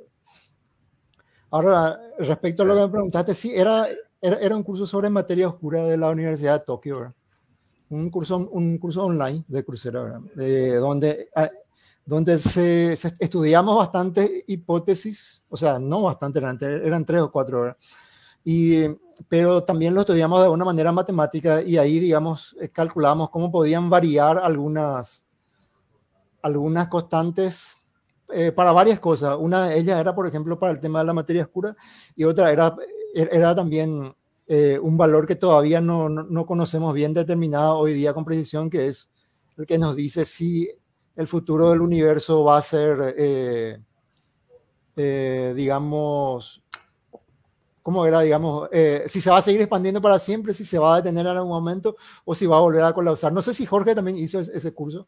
Vos no hiciste ¿El profesor era un, japonés? Mm, no, yo no. Eh, creo que no es el tipo. No, no, no, porque no recuerdo ningún japonés, así que. Ya, ya. Eh, bueno, y eh, esos cursos de repente están, por lo menos las exposiciones están grabadas y quedan online generalmente. Supongo que si se busca. Seguramente deben estar todavía por ahí. Pero era prácticamente eso. Pero como, como te digo, son hipótesis. La, la, idea es que si alguna vez realmente podemos comprobar de que, de que alguna constante no es tan constante, eh, digamos, que, que, realmente varía con la distancia, es, simplemente esas hipótesis se van, a, se van a convertir como buenos candidatos para una nueva física. Y simplemente eso, ¿verdad? El tema es que para, para para pequeños espacios como el que, como el que quizás es el entorno en el que estamos, digamos, esas, esas, esos valores son, se miden constantes porque la precisión de nuestros instrumentos eh, no son lo suficiente como para medir eh, que, existen cambios, ¿verdad? Es lo mismo como, como el tema de la, de la, de la relatividad especial, ¿verdad? Eh, nosotros, nosotros nos movemos con velocidades tan, tan pequeñas que la física de Newton sigue funcionando. ¿verdad? necesitamos eh, utilizar ecuaciones un poco más complejas para hacer cálculos cuyas precisiones van a estar fuera de lo que da nuestra computadora o nuestras calculadoras. Es lo que yo siempre digo, ahora, entre paréntesis, el universo realmente es cuántico, pero nosotros vivimos en, en, un mundo newtoniano todavía parece. O sea, nosotros nos regimos por, el, por la física newtoniana parece. O al menos es más intuitiva para nosotros es completamente más intuitiva realmente, ¿verdad? Y, y más simple de... Y todavía seguimos... Y fíjate que, es similar, y fíjate que seguimos sumando las velocidades sin drama, ¿verdad? Y, y, todos los cálculos siguen siendo bastante correctos. No, eh, todavía no estamos a, los niveles en donde. Eh, los módulos de la velocidad ya no pueden sumarse, que serían las famosas velocidades que llaman relativistas, donde ya la suma no, no tiene que superar la de la luz. Claro, para nuestra vida cotidiana nos sirve demasiado bien. Bueno, nos, estuvo sirviendo durante no sé cuántos siglos la física de Newton. Y, y como conocimiento, eh, no sé cuántos, tres, cuatro siglos seguramente, ¿verdad? Pero, pero siempre vivimos así, incluso de manera intuitiva, porque, porque de manera intuitiva eh, se fabricaron incluso máquinas ya, ya antes, de, antes de Newton y todo. Ya conocíamos la rueda, ya conocíamos la rueda, qué podíamos hacer con la rueda. Claro, los objetos, en caída libre, cosas así, ya sabíamos cómo funcionaban. O sea, por más que no entendíamos que, a qué se debía seguramente, eh, ya entendíamos bien. Y, otro tema de Lucas era que, que, finalmente todos los que están a favor de esto desde el ajuste fino terminan con, con alguna falacia. Creo que este, este, este video que mencionaste de Rincón Apologético terminaba también con una falacia, ¿verdad, Lucas? Sí, o sea, eh, el tipo básicamente, después le voy a pasar el, voy a poner acá el video, ¿verdad? Para que la gente también que eh, está escuchando pueda ver. Eh, decía nomás el tipo que eh, había tres posibilidades. Una era em, que había una necesidad física del universo que sea como es. O sea, básicamente lo que quiere decir es que haya una explicación por el cual la constante toman la constante que toman, ¿verdad? Eh, y no pueden tomar otros valores. Y luego eh, decía la casualidad. O sea que eh, es cierto que hay demasiadas otras posibilidades, pero casualmente nuestro universo tomó eh, la constante que tomó por casualidad, ¿verdad? Esa era la segunda explicación. Y la tercera, en la tercera él ya le, no sé, a mí él le puso nomás ya ahí, ¿verdad? Porque, porque quería que sea así, le puso diseño. Le puso diseño. Y entonces él es como que la casualidad, no sé, es como que podés decir que, que si hay demasiada otra posibilidad y todas las otras posibilidades son igual de probables, que justo se dio nuestro universo con nuestros valores, eh, es, es, como que difícil de imaginar y por ahí podés descartar eso, ¿verdad? Pero bueno, igual es debatible. Después, él, el tema de la necesidad física, él descartó lo ya de una, ¿verdad? O sea, no, no dio muchas explicaciones. O sea, él dijo nomás que, que no está demostrado que haya una, eh, que no haya una necesidad, no, eh, que, que, haya una necesidad física del universo de ser como es, ¿verdad? Y decía que, bueno, el que dice lo contrario tiene la carga de la prueba, ¿verdad? Pero eso es algo que hablamos también con Walde y, y yo le dije, en realidad los dos tienen la carga de la prueba, ¿verdad? O sea, él también tiene que demostrar que no hay una necesidad física del universo. Y el que dice que hay también tiene que demostrar eso, ¿verdad? Y, y bueno, eso sería en cuanto a la primera opción, ¿verdad? Y entonces, como él descartó los dos, él dejó ahí una tercera que es el diseño, que él agregó ahí, ¿verdad? Entonces, y después él nomás ya concluyó también que todo diseño requiere un diseñador, o sea, digo, le metió ahí algo, ¿verdad? Y, y, y nada, eso. Eh, el tema de... No, y la, la falacia era justamente eh, el, el, la falacia del falso dilema, ¿verdad? Eh, que sería una falsa dicotomía también creo que se le llama. Eh, en este caso era una, por decirlo así, una tricotomía porque habían tres opciones, entonces lo que él hizo fue descartar dos de ellas y automáticamente la que queda es eh, el diseño, entonces automáticamente es esa, ¿verdad? Y esa es conocida también como una falacia porque no necesariamente porque es la única que queda, es la respuesta correcta, ¿verdad? O sea, tiene que demostrarse que esa es la respuesta correcta, no es correcta solamente porque es la única opción que queda. Y, y nada, eso nomás eh, era una falacia también que, eso, que Walde dijo que había ahí. Eso porque es, es, la última vez que queda dentro de tu conjunto de conocimientos, ¿verdad? Porque, porque pueden haber otra que vos no estás teniendo en cuenta, ¿verdad? El, porque claro. el simplemente dio, dio tres opciones, ¿verdad? Y, y, y, puede, puede que hayan muchas más otras opciones, ¿verdad? Eh, claro. Recuerdo que, que, que, que, de, hecho, de hecho recuerdo que la necesidad lo descartaba de plano y la posibilidad era porque era muy pequeña, ¿verdad? Y ahí quiero aclarar un poco, eh, ahí, ahí dijiste algo realmente. Eh, que si existen, eh, digamos, una infinidad de universos posibles y todos tienen la misma probabilidad, entonces es más probable que, que nuestro universo no exista. No, eh, realmente no. Eh, si todos tienen la misma, la misma claro, probabilidad, exactamente. todos tenemos igual. Pero hay eh, distribuciones de probabilidad, de hecho, donde, donde a veces hay situaciones que son mucho más probables. En ese caso sí, ¿verdad? Pero nosotros ahora no, ni siquiera sabemos eh, cómo, se, cómo es la distribución de probabilidades de, de universos posibles. Entonces, no, eh, claro. y, y solamente conocemos uno, ¿verdad? Digamos, eh, nuestra, nuestro universo realmente tiene el 100% de probabilidad de, de, de, existir a partir de las muestras que tenemos hoy, ¿verdad? O sea que no se puede decir claro. que realmente nuestro universo es, es, el menos probable de todo. Porque es la única muestra que tenemos. Porque es la única muestra que tenemos. Porque eso, eso verdad, o sea, ahí, ahí, ahí, me, vas a, me vas a corregir, Walde, pero eh, es, o sea, la, la, proporción, por ejemplo, es una forma también del cálculo de la proporción, una forma de, de mostrar una, una, cierta tendencia, una probabilidad también, ¿verdad? El, el cálculo de proporción típico que haces, ¿verdad? De, de, tu muestra sobre tu población, ¿verdad? Sí, sí, la proporción es un, un tipo de probabilidad, digamos, justamente en un espacio de, de, de población, ¿verdad?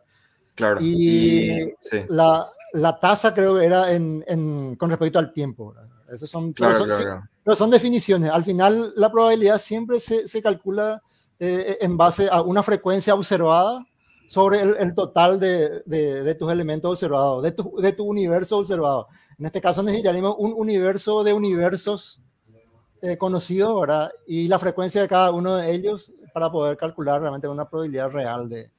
Claro, claro. Y, no, o sea, para poner un ejemplo así básico nomás, el, si usas la proporción, ¿verdad? Eh, vas a tener, eh, o sea, el universo como el nuestro que conocemos es 1, vas a tener 1 sobre, y no Uno. sé, puedes inventarle ahí, 1 sobre 1, exactamente, Uno y va a sobre ser uno. 1. Es, lo que conocemos ahora. El resto sería Claro. invento, como vos dijiste, inventor. Exactamente, y el resto sería 0, y hay, o sea, y hay 0 sobre 1, ahí automáticamente nuestro universo va a ganar otra vez en probabilidad, ¿entendés? O sea, si Claro. es que usamos los datos que tenemos ahora, ¿verdad? Que, que ahí otra vez vamos a lo mismo, eso sería como para ejemplificar, pero en realidad no se puede trabajarlo de esa forma, ¿verdad? En probabilidad. O sea, no... No, no, No. realmente, realmente un- una muestra estadística muy pequeña no es ética, ¿verdad? Eh, o sea, podés hacerlo, eh, pe- pero sería como decir que, eh, y, y- y con eso se juega mucho, ¿eh? Eh, en estas cuestiones de elecciones, por ejemplo, se juega mucho. eh, ahora, que, ahora que están cerca las elecciones, hay gente que va a hacer encuestas en, en una región de la población donde ya saben de antemano que hay una mayoría de, de, de tal sector y después te quitan una estadística supuestamente hecha que de hecho matemáticamente puede ser correcta, pero eh, éticamente no, no fue bien hecha, ¿verdad? porque la- la- para que un trabajo en, en estadística sea ético, todas las muestras realmente tienen que ser completamente aleatorias. O sea, vos tenés que agarrar así al azar, eh, tomar unos cuantos elementos de una cierta población y en base a eso hacer un estudio. Claro. Interesante la, la probabilidad realmente, la probabilidad de la estadística.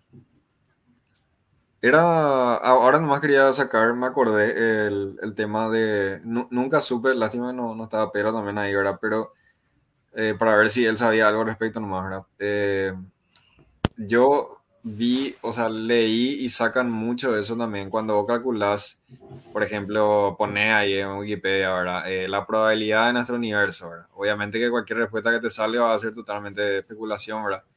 Pero sale mucho algo que, que me fijé y es eh, un cálculo que supuestamente hizo Roger Penrose, que eh, en todas las páginas que, que leí, eh, supuestamente dice eh, la probabilidad de nuestro universo es de 1 en 10 a la 10 a la 123, dice, ¿verdad? Te, te dicen lo allá de 1 a ese número, ¿verdad?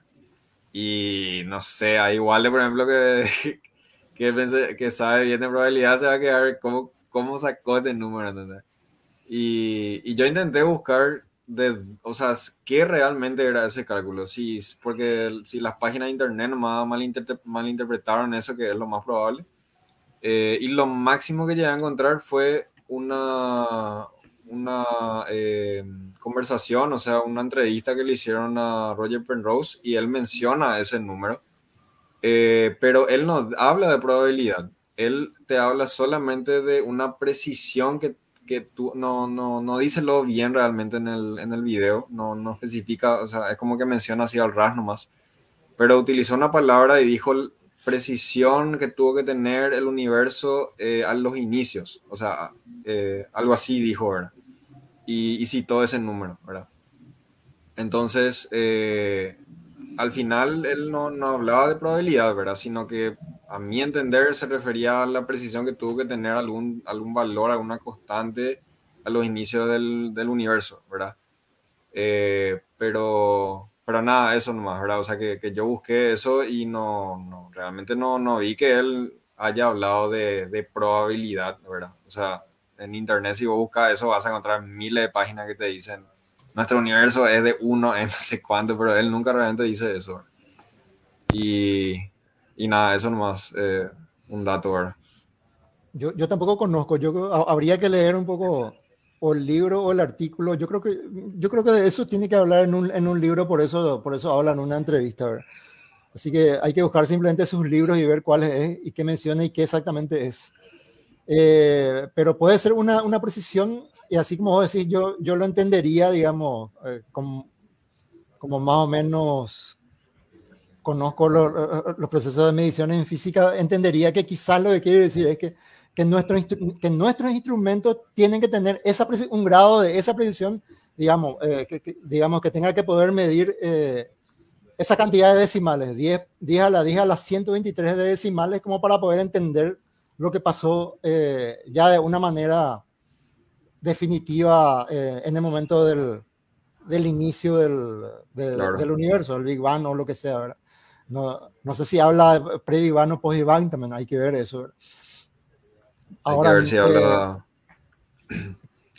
de, la, de la inflación o, los claro, sí, el momento de la inflación nomás ya, que, que creo que fue posterior al, al, Big Bang, o el mismo momento del Big Bang, ¿verdad? Ahora, esa es una, una precisión enorme que no creo que prácticamente sea posible, ¿verdad? Eh, eh, tampoco sé cómo, cómo llegó a esa, a esa conclusión de, de, de, que de que nuestros instrumentos necesitarían ese tipo de precisión, si es que realmente se está refiriendo a eso. También estoy haciendo simplemente una conjetura de lo, que podría ser lo que él menciona. Claro probablemente sea algo referente a eso, ¿verdad? Habría que, que, ver un poco. No encontré, busqué también en Google académico, pero no encontré nada realmente de, de, eso. Eh, solamente encontré en, Google, ¿verdad? Eh, pero nada oficial, ¿verdad? aparte de eso, ¿verdad? Lo que pasa es que yo, referente a Penrose, ¿verdad? Obviamente, yo muchísima información ya, ya vi, o sea, no, no información, miento. Eh, sí busqué información para desmentir algunas cosas, pero veo muchísimas citas así aleatorias, algunas acompañadas de alguna imagen de internet. Todo, eh, ¿sabes? Lo ya te imaginarás de qué tipo de imagen así famoso, si la, que sea una galaxia y una frasecita ahí de Penrose. Eh, le toman muy, yo creo que al estilo de Einstein, ¿verdad? tipo eh, tomar, qué sé yo, este dijo que todo es relativo, o este dijo que todo, que cualquiera es inteligente si le toma, ¿entendés? Todo ese tipo de citas. Así que em, muchas veces se agarran de, como dijiste, como es un poco más moderno este Penrose, se agarran de algunas entrevistas o de algunos comentarios suyos y lo toman como una, qué sé yo, una afirmación, un, aforismo, luego ya por ahí de, de, Penrose y, y, después terminé encontrando todas esas cosas en internet. En, en, parte no está mal, ¿verdad? Pero digo nomás que por eso siempre hay que atender nomás con esas cosas, porque te digo que yo miles de veces encontré ese tipo de, de, afirmaciones y todo eso. Pero este de la, eh, la probabilidad este que dijiste ahora mientras hablaban estaba buscando y tampoco no encuentro realmente eso no quiere decir que no, no sea cierto, ¿verdad? Obviamente que yo no, no, no encontré. Pero digo más que no, no veo nada eh, a nivel académico, parece que no, no hay nada sobre eso. Claro. Sí, sí, por eso. O sea, yo tampoco encontré nada referente a eso, ¿verdad? Pero eso es cierto, o sea, eh, por ahí se agarran de, de, algo que dijo Penrose o, o cualquiera, ¿verdad? Eh, el de Einstein es más común, creo que ese nadie le gana, ¿verdad? Por eso hasta hay memes de eso. sí. Sí, o sea, o sea, agarran de, algo que por ahí ni dijo, ¿verdad? Y, le pone ahí, qué sé yo, eh, los, Dios nos juega los dados, no sé qué, ¿verdad? sí, creo que, ese, creo que ese, es típico de, de, Einstein que, que, ves en, Facebook que comparten y eso, ¿verdad? Sí. O, o, están sacados fuera de contexto o directamente no dijo el personaje eso, ¿verdad? no, de hecho, ahora que dijiste eso, ¿verdad? Y, sin ganas de polemizar, eh, un pastor muy conocido en las redes sociales por decir pelotudeces eh, siempre, ¿verdad? recuerdo que hizo así un, citó en una, en una publicación varios, varios y, eh, qué sé yo, frasecitas sueltas, yo le suelo decir, ¿verdad?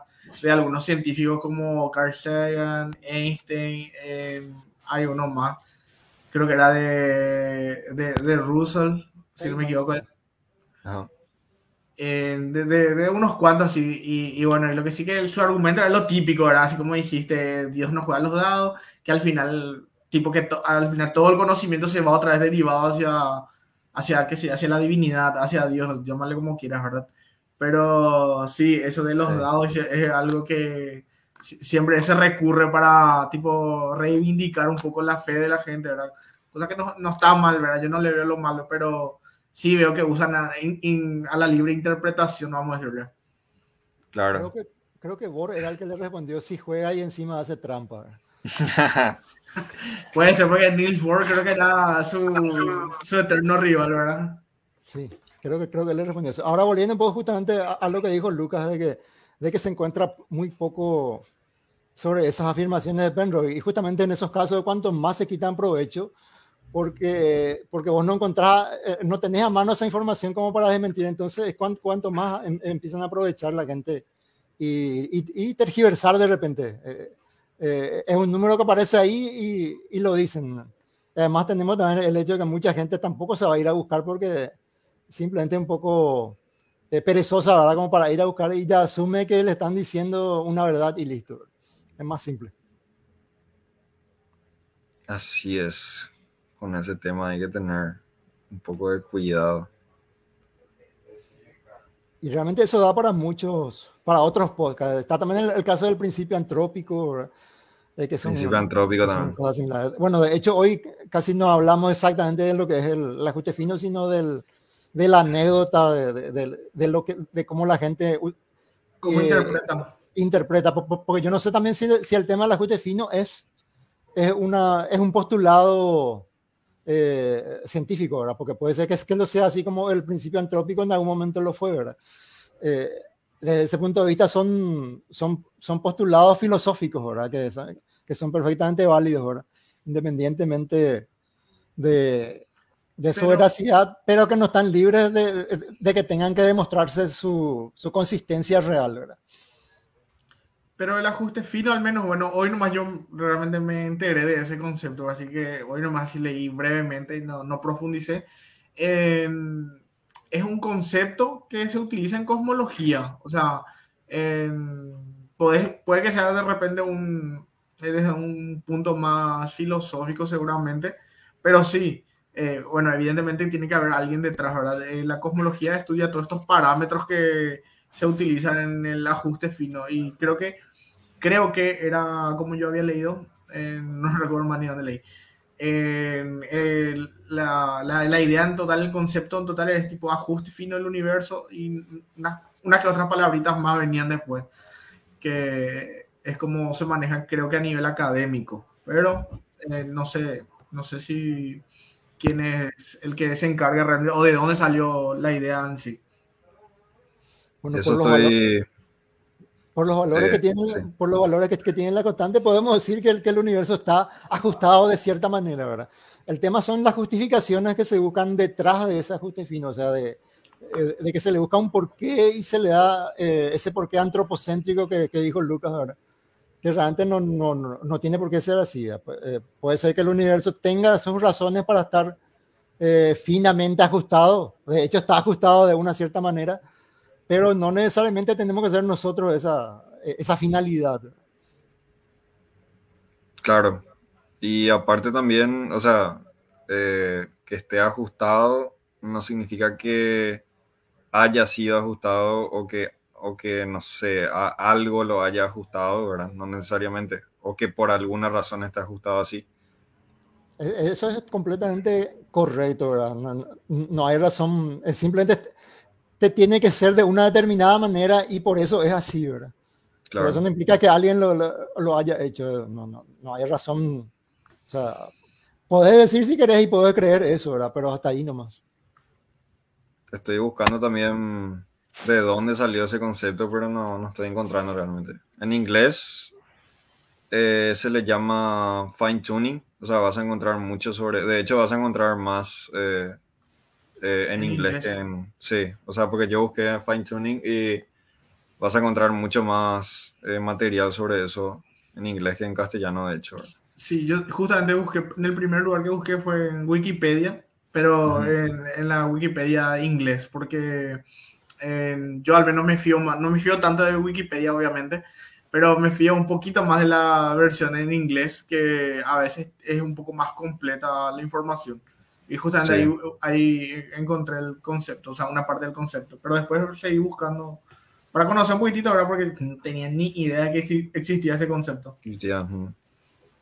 Sí, o sea, el, de inglés por lo general es más completo realmente. O a veces incluso hay eh, artículos que ni siquiera están luego en español y en inglés sí hay, ¿verdad? Que están citados en inglés, sí.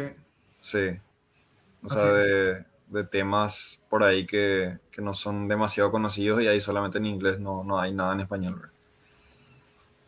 La famosa Totalmente. Wikipedia. Y en el Google académico también eh, es mucho más fácil encontrar artículos en inglés, obviamente, que, que salen en proporción a lo que es en español o castellano. Eh, eh, abismal la diferencia. La, la, la que dijiste, perdón. En el a- académico Google es para, o sea, el Google Academic. Sí. Ah, ya, Para ya, buscar. Sí, sí. Yo uso eso pues, para a veces para buscar artículos, es así, para informarme. Y generalmente Claro. busco en, en inglés, porque es más fácil encontrar en inglés. Cuando querés ganar el debate y... Entonces, busca en, en Google Académico ahí rápido, busca algo que, Sí. que tengan que ver. Ah, mira, acá, acá hay un estudio y le pasa allá ahí el estudio. Encima da gusto porque puedes filtrar si tipo por palabras y, y discriminas si ya los temas bien, justo lo que estabas buscando, demasiado sí. Ay, Google Académico. Hoy no está Ronald, ¿vio? No, Ronald tenía un examen, eh, Ah, ya. creo que a las 18 empezaba o algo así comentó. Yo recuerdo vagamente, más porque él se estuvo plagueando más por el sistema académico que por su examen realmente. Por eso Ah, no se sumó. Por eso entonces. Y Jorge tampoco, no le veo tampoco a Jorge. Sí, Maidana estaba indispuesto hoy, por eso no, no se unió a la Ah, ya, ya. transmisión. Y Fede se, se desconectó ya porque tiene mañana actividades temprano. Ah, ya, ya. Con todas las actividades entonces. Y Pedro supongo que se fue a preparar su telescopio para hacer observaciones. Seguro. Sí, Pe- Pedro hizo una excepción hoy por Lucas, parece, porque generalmente a las 10 en punto ya se libera. Yo por eso le, siempre le, le ataco a él primero para, para que arranque, porque él llega a las 10 y ya se abre.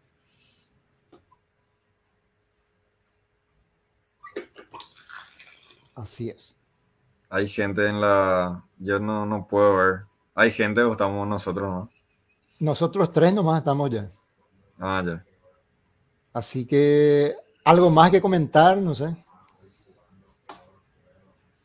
Y yo, yo era eso básicamente lo que quería traer a colación ese, ese tema ahora. Eh, no, no en el sentido, no sé si, eh, ahora nomás me estoy preguntando, no, no sé si eh, se entendió por ahí que yo quise presentar en el sentido antropocéntrico o, o como un tema, o sea, yo en realidad quise presentar como un tema así en general nomás, ¿verdad? O sea, Claro, como para, como para de ahí ir sacar, como para de ahí ir, claro, par- partir de ahí y de ahí ir discutiendo, qué sé yo, cuestión de probabilidad, de, de, de otras cuestiones.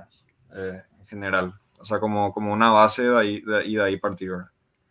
Sí, yo entendí eh, cómo querías abordar y me parece bien. O sea, yo, yo por ejemplo, siempre, ¿verdad? Eh, aclaro que no quiero pecar de, de ser muy fun- fundamentalista y, y cerrarme mucho a las posibilidades, pero eh, tampoco quiero, o sea, tampoco trato de caer en el, en, en el abismo de la pseudociencia, ¿verdad? Así que siempre tratamos de, de abordar desde el, qué sé yo, desde el, eh, el método científico, qué sé yo. Claro, desde la Pero ciencia. así que, así que se entendió súper bien realmente la idea. Y, y realmente es un tema muy interesante, como dijo Walde, en algún momento capaz que podemos eh, quitarle más provecho, más jugo a esto, porque da para muchísimo debate. Lastimosamente no está Ronaldo en serio, porque a Ronaldo este tipo de cosas demasiado le gusta. Sí, eh, yo, yo justamente sentí que, que no iba a estar Ronaldo. De hecho, Sí, yo no, Podemos, sí. Este, este es su palo. ¿no? Ah, eh, se puede desglosar en varias partes. Alguna vez hablar, por ejemplo, eh, explícitamente de la, de la cuestión probabilística, ¿verdad? Alguna otra vez hablar de, de algunas otras cuestiones, algunos otros, eh, ¿cómo decir? Digamos, eh, postulados que, que a veces están asociados a esto, ¿verdad? Hay, hay muchos postulados que se encadenan con esto, algunas cosas que son de de Santo, ¿cómo es San Agustín? Creo que era uno de ellos. Santo ¿verdad? Tomás de Aquino. De Santo Aquino. Tomás, Tomás de Aquino. eh, Agustín, es, no sé sí. si, si- San Alberto Sí. también, San Alberto también sé que todos esos son, do- creo, creo que los tres son doctores de la iglesia, ¿verdad? Sí, Después están el argumento Calam, ¿verdad? Por ahí, ¿verdad? Del- también. El argumento cosmológico ¿verdad? Hay, hay, hay muchos argumentos cosmológicos que se ligan a veces al- a, a cuestiones similares al, al principio antrópico o al ajuste fino y todo ese tipo de, de, de- ¿cómo se dirían? De postulados, de postulados científicos a lo que de repente le quieren eh, encolar postulados puramente filosóficos, ¿verdad? Como, como, para, como, como para decir que el postulado filosófico tiene más peso cuando realmente el postulado filosófico tiene tanto peso como unos científicos por, eh, in- independientemente porque son, son áreas completamente distintas. No, no, no es que un, un postulado filosófico sea menos válido que, que- que otro, ¿verdad? Eh, todos tienen el mismo peso, ¿no? Pero hay gente que no lo ve así y que parece que, que cree que necesita, que un postulado de Santo Tomás necesita un aval eh, científico, Científico. ¿verdad? Cuando de repente, si lo leen bien a Santo Tomás completamente, ¿verdad? Porque el, el tema es que, que- que muchos leen un, po- un- un poco nomás, ¿verdad? Él mismo dice que sus, que sus postulados no pueden ser estudiados desde, desde el punto de vista de la física. Él aclara eso, ¿verdad? Él, Ujú. él en ningún, y- Claro. y, aclara también que en ningún momento él intenta imponer, digamos, sus, sus postulados so- sobre las sobre cuestiones que son puramente físicas. Claro. Totalmente. Y además, algo que, por ejemplo, de Santo Tomás que a mí me gusta, y bueno, los de los contemporáneos Santo Tomás también, ¿verdad? Es que ellos, el, el conocimiento, o bueno, la manera en que ellos eh, interpretan el mundo, eh, eh, creo que era la, de, la escuela la escolástica, que es básicamente explicar el, la palabra de Dios, pero en términos aristotélicos, ¿verdad? Y, y, por eso es que le, le da mucha riqueza realmente a, a, la concepción que ellos tienen sobre, sobre el mundo y bueno, el universo, ¿verdad? Por extensión. Y, y así como dijiste, ¿verdad? Eh, obviamente que cualquier otro postulado filosófico, llámale eh, religioso, lo que quiera, siempre es válido, evidentemente. Y yo, yo, por ejemplo, en particular, que soy conocido por no estar de acuerdo muchas veces con la iglesia, ¿verdad? Eh, sin embargo, eh, yo no, no es que esté en contra de la iglesia en sí, ¿verdad? A veces más su club de fans, más lo que son a veces los lo que son pesados, ¿verdad?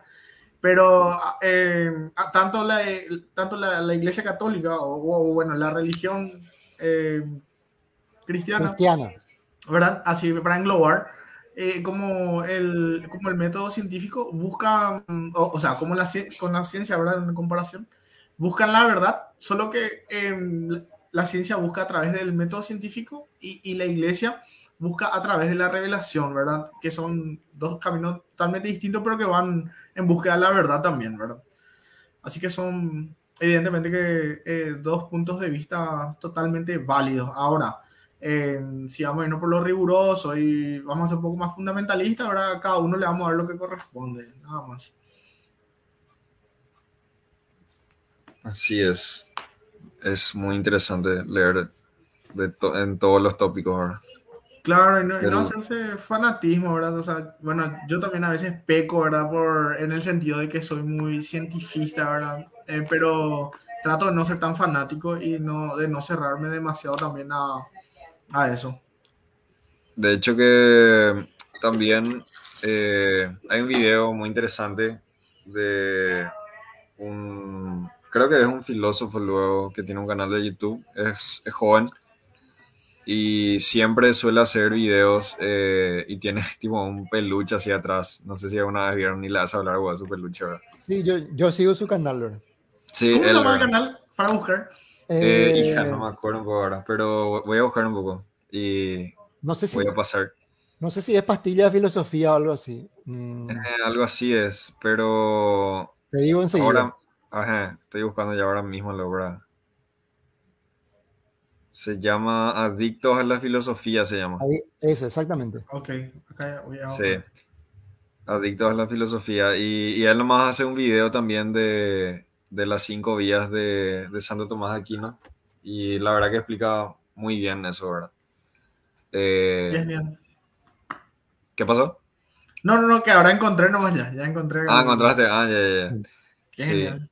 Y, y, explica eso y después eh, creo que Walde lo era que me contó eso y me pasó lo él mismo creo ese video Sí. de Te, te pasé a vos y había, recuerdo que había pasado también al, al, al, al, canal del podcast. Eh, pasé ese y había otro más, el, el, que, el, que, explicaba de las cinco vías, y había uno en el que él también le, le refutaba a, a, a Dawkins. Creo que él mismo, creo que así mismo luego se llama refutando a Dawkins o algo así. ¿verdad? Sí, eh, y el tema también de las eh, que Santo Tomás de Aquino había hecho esas cinco vías y aparte de eso había hecho también eh, creo que una refutación a él mismo o creo que una especie de cinco vías, pero para la que demostraba la no existencia de Dios. O sea, es como que él, él mismo otra vez se, se, digamos, se autoseñalaba o algo así, ¿verdad? Creo que vos me pasaste lo de eso, ¿verdad? Sí, sí, bueno, él, él en su suma teológica, él procede presentando eh, primero unos temas y después él mismo refuta esos temas, ¿verdad? Y después él pasa realmente a hacer su demostración también, ¿verdad? Pero sus sí. demostraciones son bastante largas, ¿verdad? Eh, y el, el, tema que, el tema es que las cinco vías son realmente un resumen nomás de todo y mucha gente lee solamente las cinco vías, ¿verdad? Que es solamente el resumen de toda la demostración larga que, que, que él hizo antes, ¿verdad? En, y en ese resumen él, él, él, lo presenta como un problema de tipo de lógica, ¿verdad? donde esta es la premisa 1, esta es la premisa 2, esta es la premisa 3, por tanto, este, esta es la conclusión, ¿verdad? Pero, digamos, a, además, él, él, desarrolla cada una de esas vías y él va, va mostrando cómo llega a, a, a la conclusión realmente. Eh, eh, y ahí es donde él justamente, recuerdo que en, en el video donde le refutaba a Dawkins.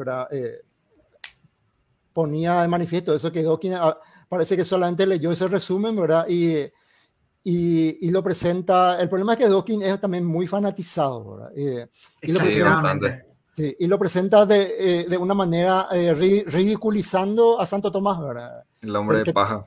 Que, que, que, tampoco es la manera correcta de, de hacerlo, ¿verdad? Y, se, y, y este, este, muchacho, este, este muchacho del canal simplemente muestra cómo él, al ridiculizar al, a, Santo Tomás se está ridiculizando a sí mismo por, porque demuestra que, que, ni leyó el libro de Santo Tomás. Claro. Sí, eso de hecho que es un, es un libro entero donde él muestra, o sea, las cinco días es como decir, es un resumen, ¿verdad? O sea, es solamente eso, ¿verdad? Su argumento filosófico está, tiene todo un libro, ¿verdad? Sí, y está bien explicado. Y como vos decís, él, él presenta, eh, creo, creo, que a cada, a, cada una de los, a cada uno de los argumentos que utiliza, él presenta una refutación antes, ¿verdad?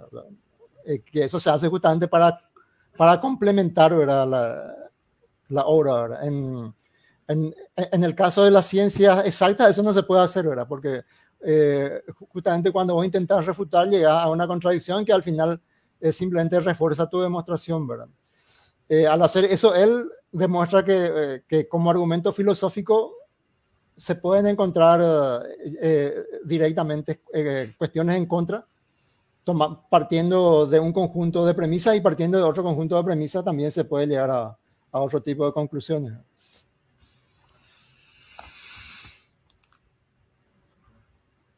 Es muy interesante todo esto. Totalmente. Eh, hay una, una cuenta en, en, YouTube que yo seguía antes, pero dejé de seguir porque eh, ya no me gustaba más, pero al principio me gustaba, que es sobre que un sacerdote que tiene su cuenta, eh, ¿cómo es que estaba? SM Dani, creo, es un sacerdote español. Y, y realmente, bueno, al menos a mí me gustaban lo, al principio sus videos. Después creo que se iba, para mi gusto personal, ya se iba todo ya el tipo.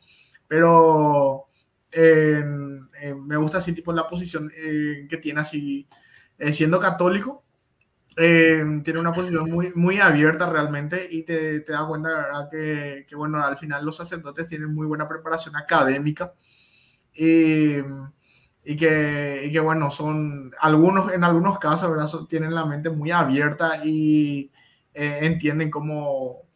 no, no, no intentan refutar la ciencia como tal, sino más bien, eh, como hace rato yo dije, ¿verdad? Buscan en paralelo, eh, buscan entender cómo funciona el mundo. Eh, obviamente no usan el método científico, ¿verdad? Pero que no son ajenos al método científico y cosas así. En eso estaba basado su, sus videos antes. Bueno, creo que existe el método teológico, creo que existe, ¿verdad? Que, que es el que utilizan ellos, ¿verdad? Que, sí, la, la, teología es solamente una rama de, la, de, la, de, de toda la filosofía también. Eh, y creo que este mismo muchacho del canal también eh, en, en, algún momento estuvo con, en algún momento o varias veces estuvo con Dani, ¿verdad? Y creo que con Dani también estuvieron, eh, eh, no sé si Quantum Fracture o... Eh, sí, Javier Santaolalla estuvo, por, por, eso le conozco a este, este SM Dani, por eso hermano. Sí. Es, es, uno de los famosos que suele ir a debatir justamente con, con, con ateos a sus canales, ¿verdad?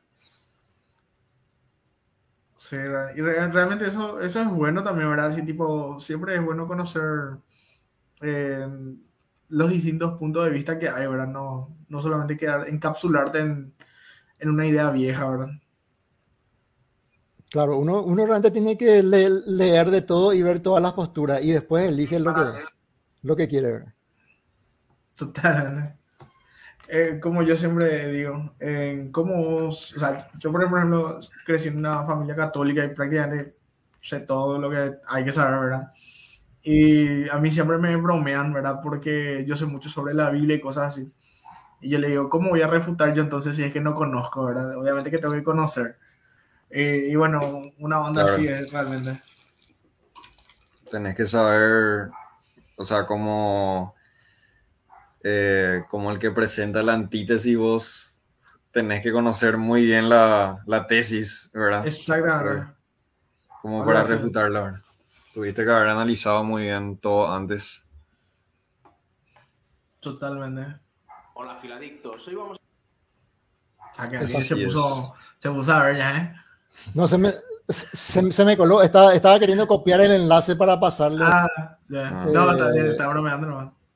Todos todo los que están, los tres videos que están relacionados ahí, ¿verdad? Y, y se me, en vez de hacer clic para copiar el video, hice clic y se, se me abrió, ¿verdad? Yo, yo, también creo que soy el único que leí toda, eh, yo vengo también de una familia católica. Eh, no fui obligado a creer por suerte, ¿verdad?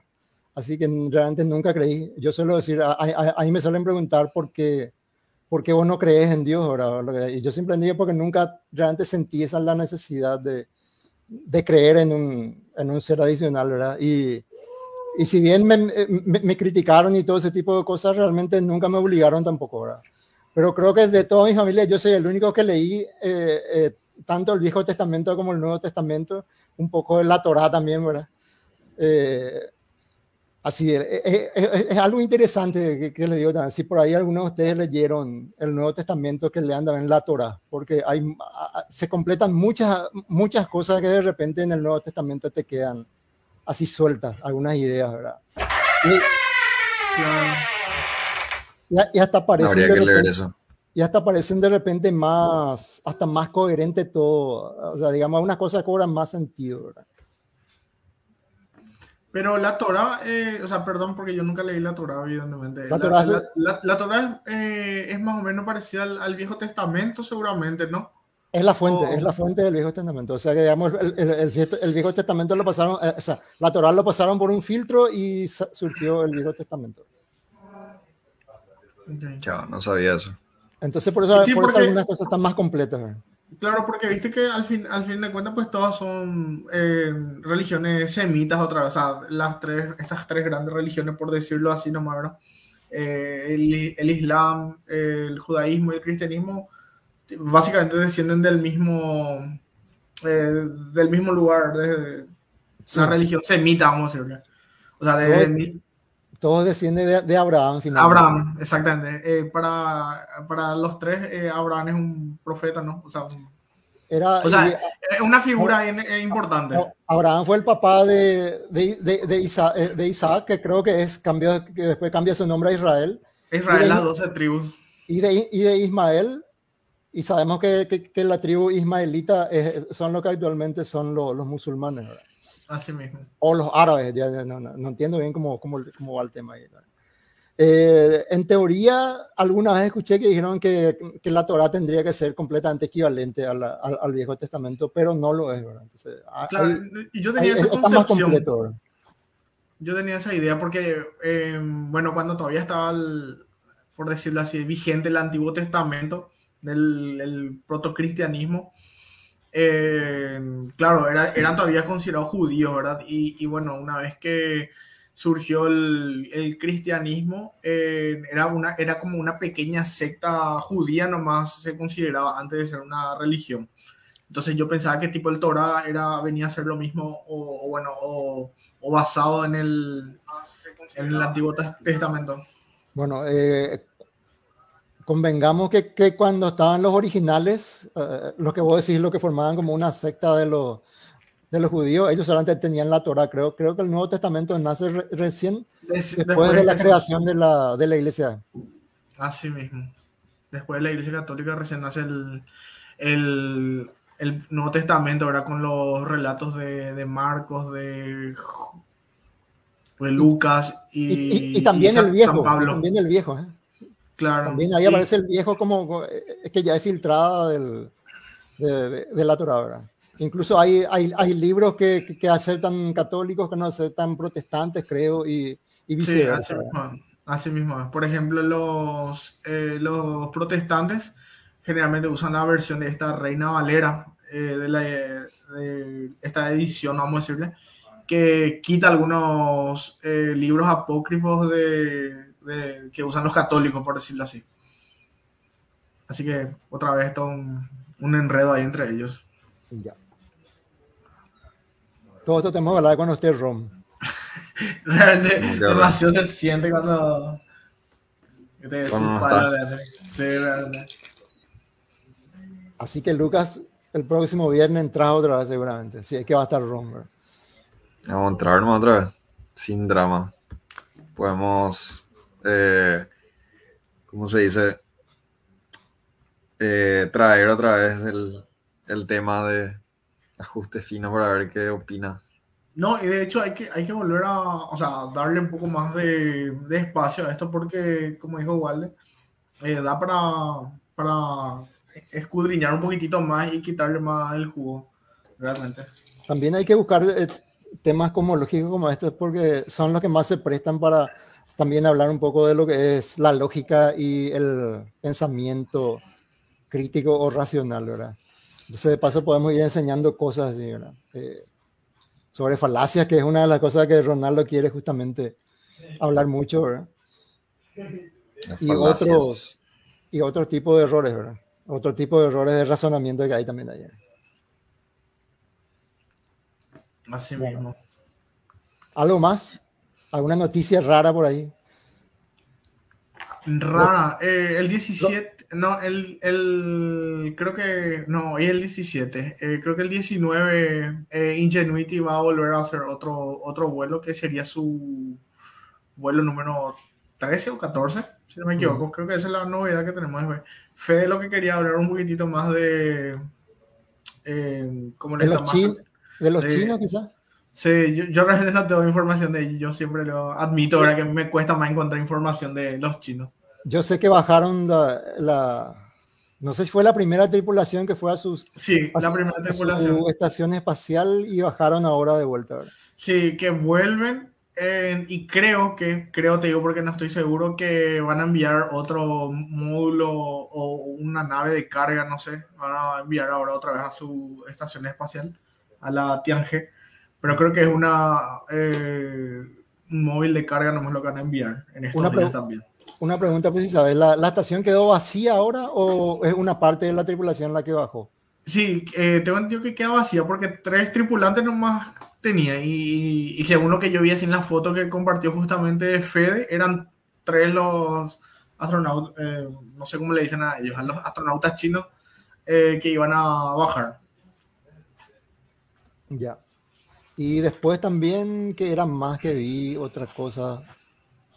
Nada, están. eh, no sé si se habló del tema de los turistas, creo que para, para empezar, Pedro habló un poco para empezar. Sí, Pedro habló un poquitito sobre eso.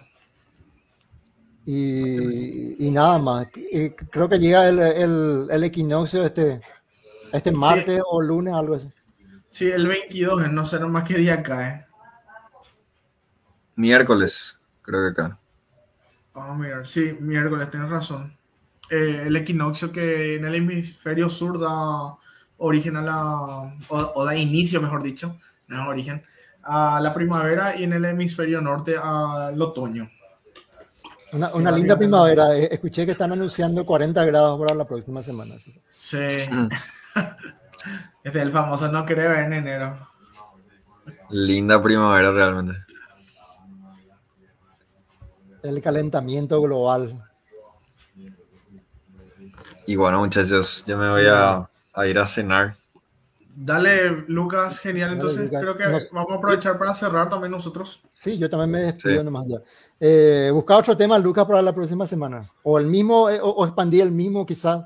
Si, si encontrar algo más sobre Penrose o algo así. Sobre lo Vamos a buscar. Penrose. Vamos a buscar otra vez. Vamos a intentar expandir o si hay otro tema, vamos a meterle eso también. Igual nomás Sí, si hay sí, siempre hay eso, lo que, nunca estamos cortos de tema acá, realmente. Hay de todo.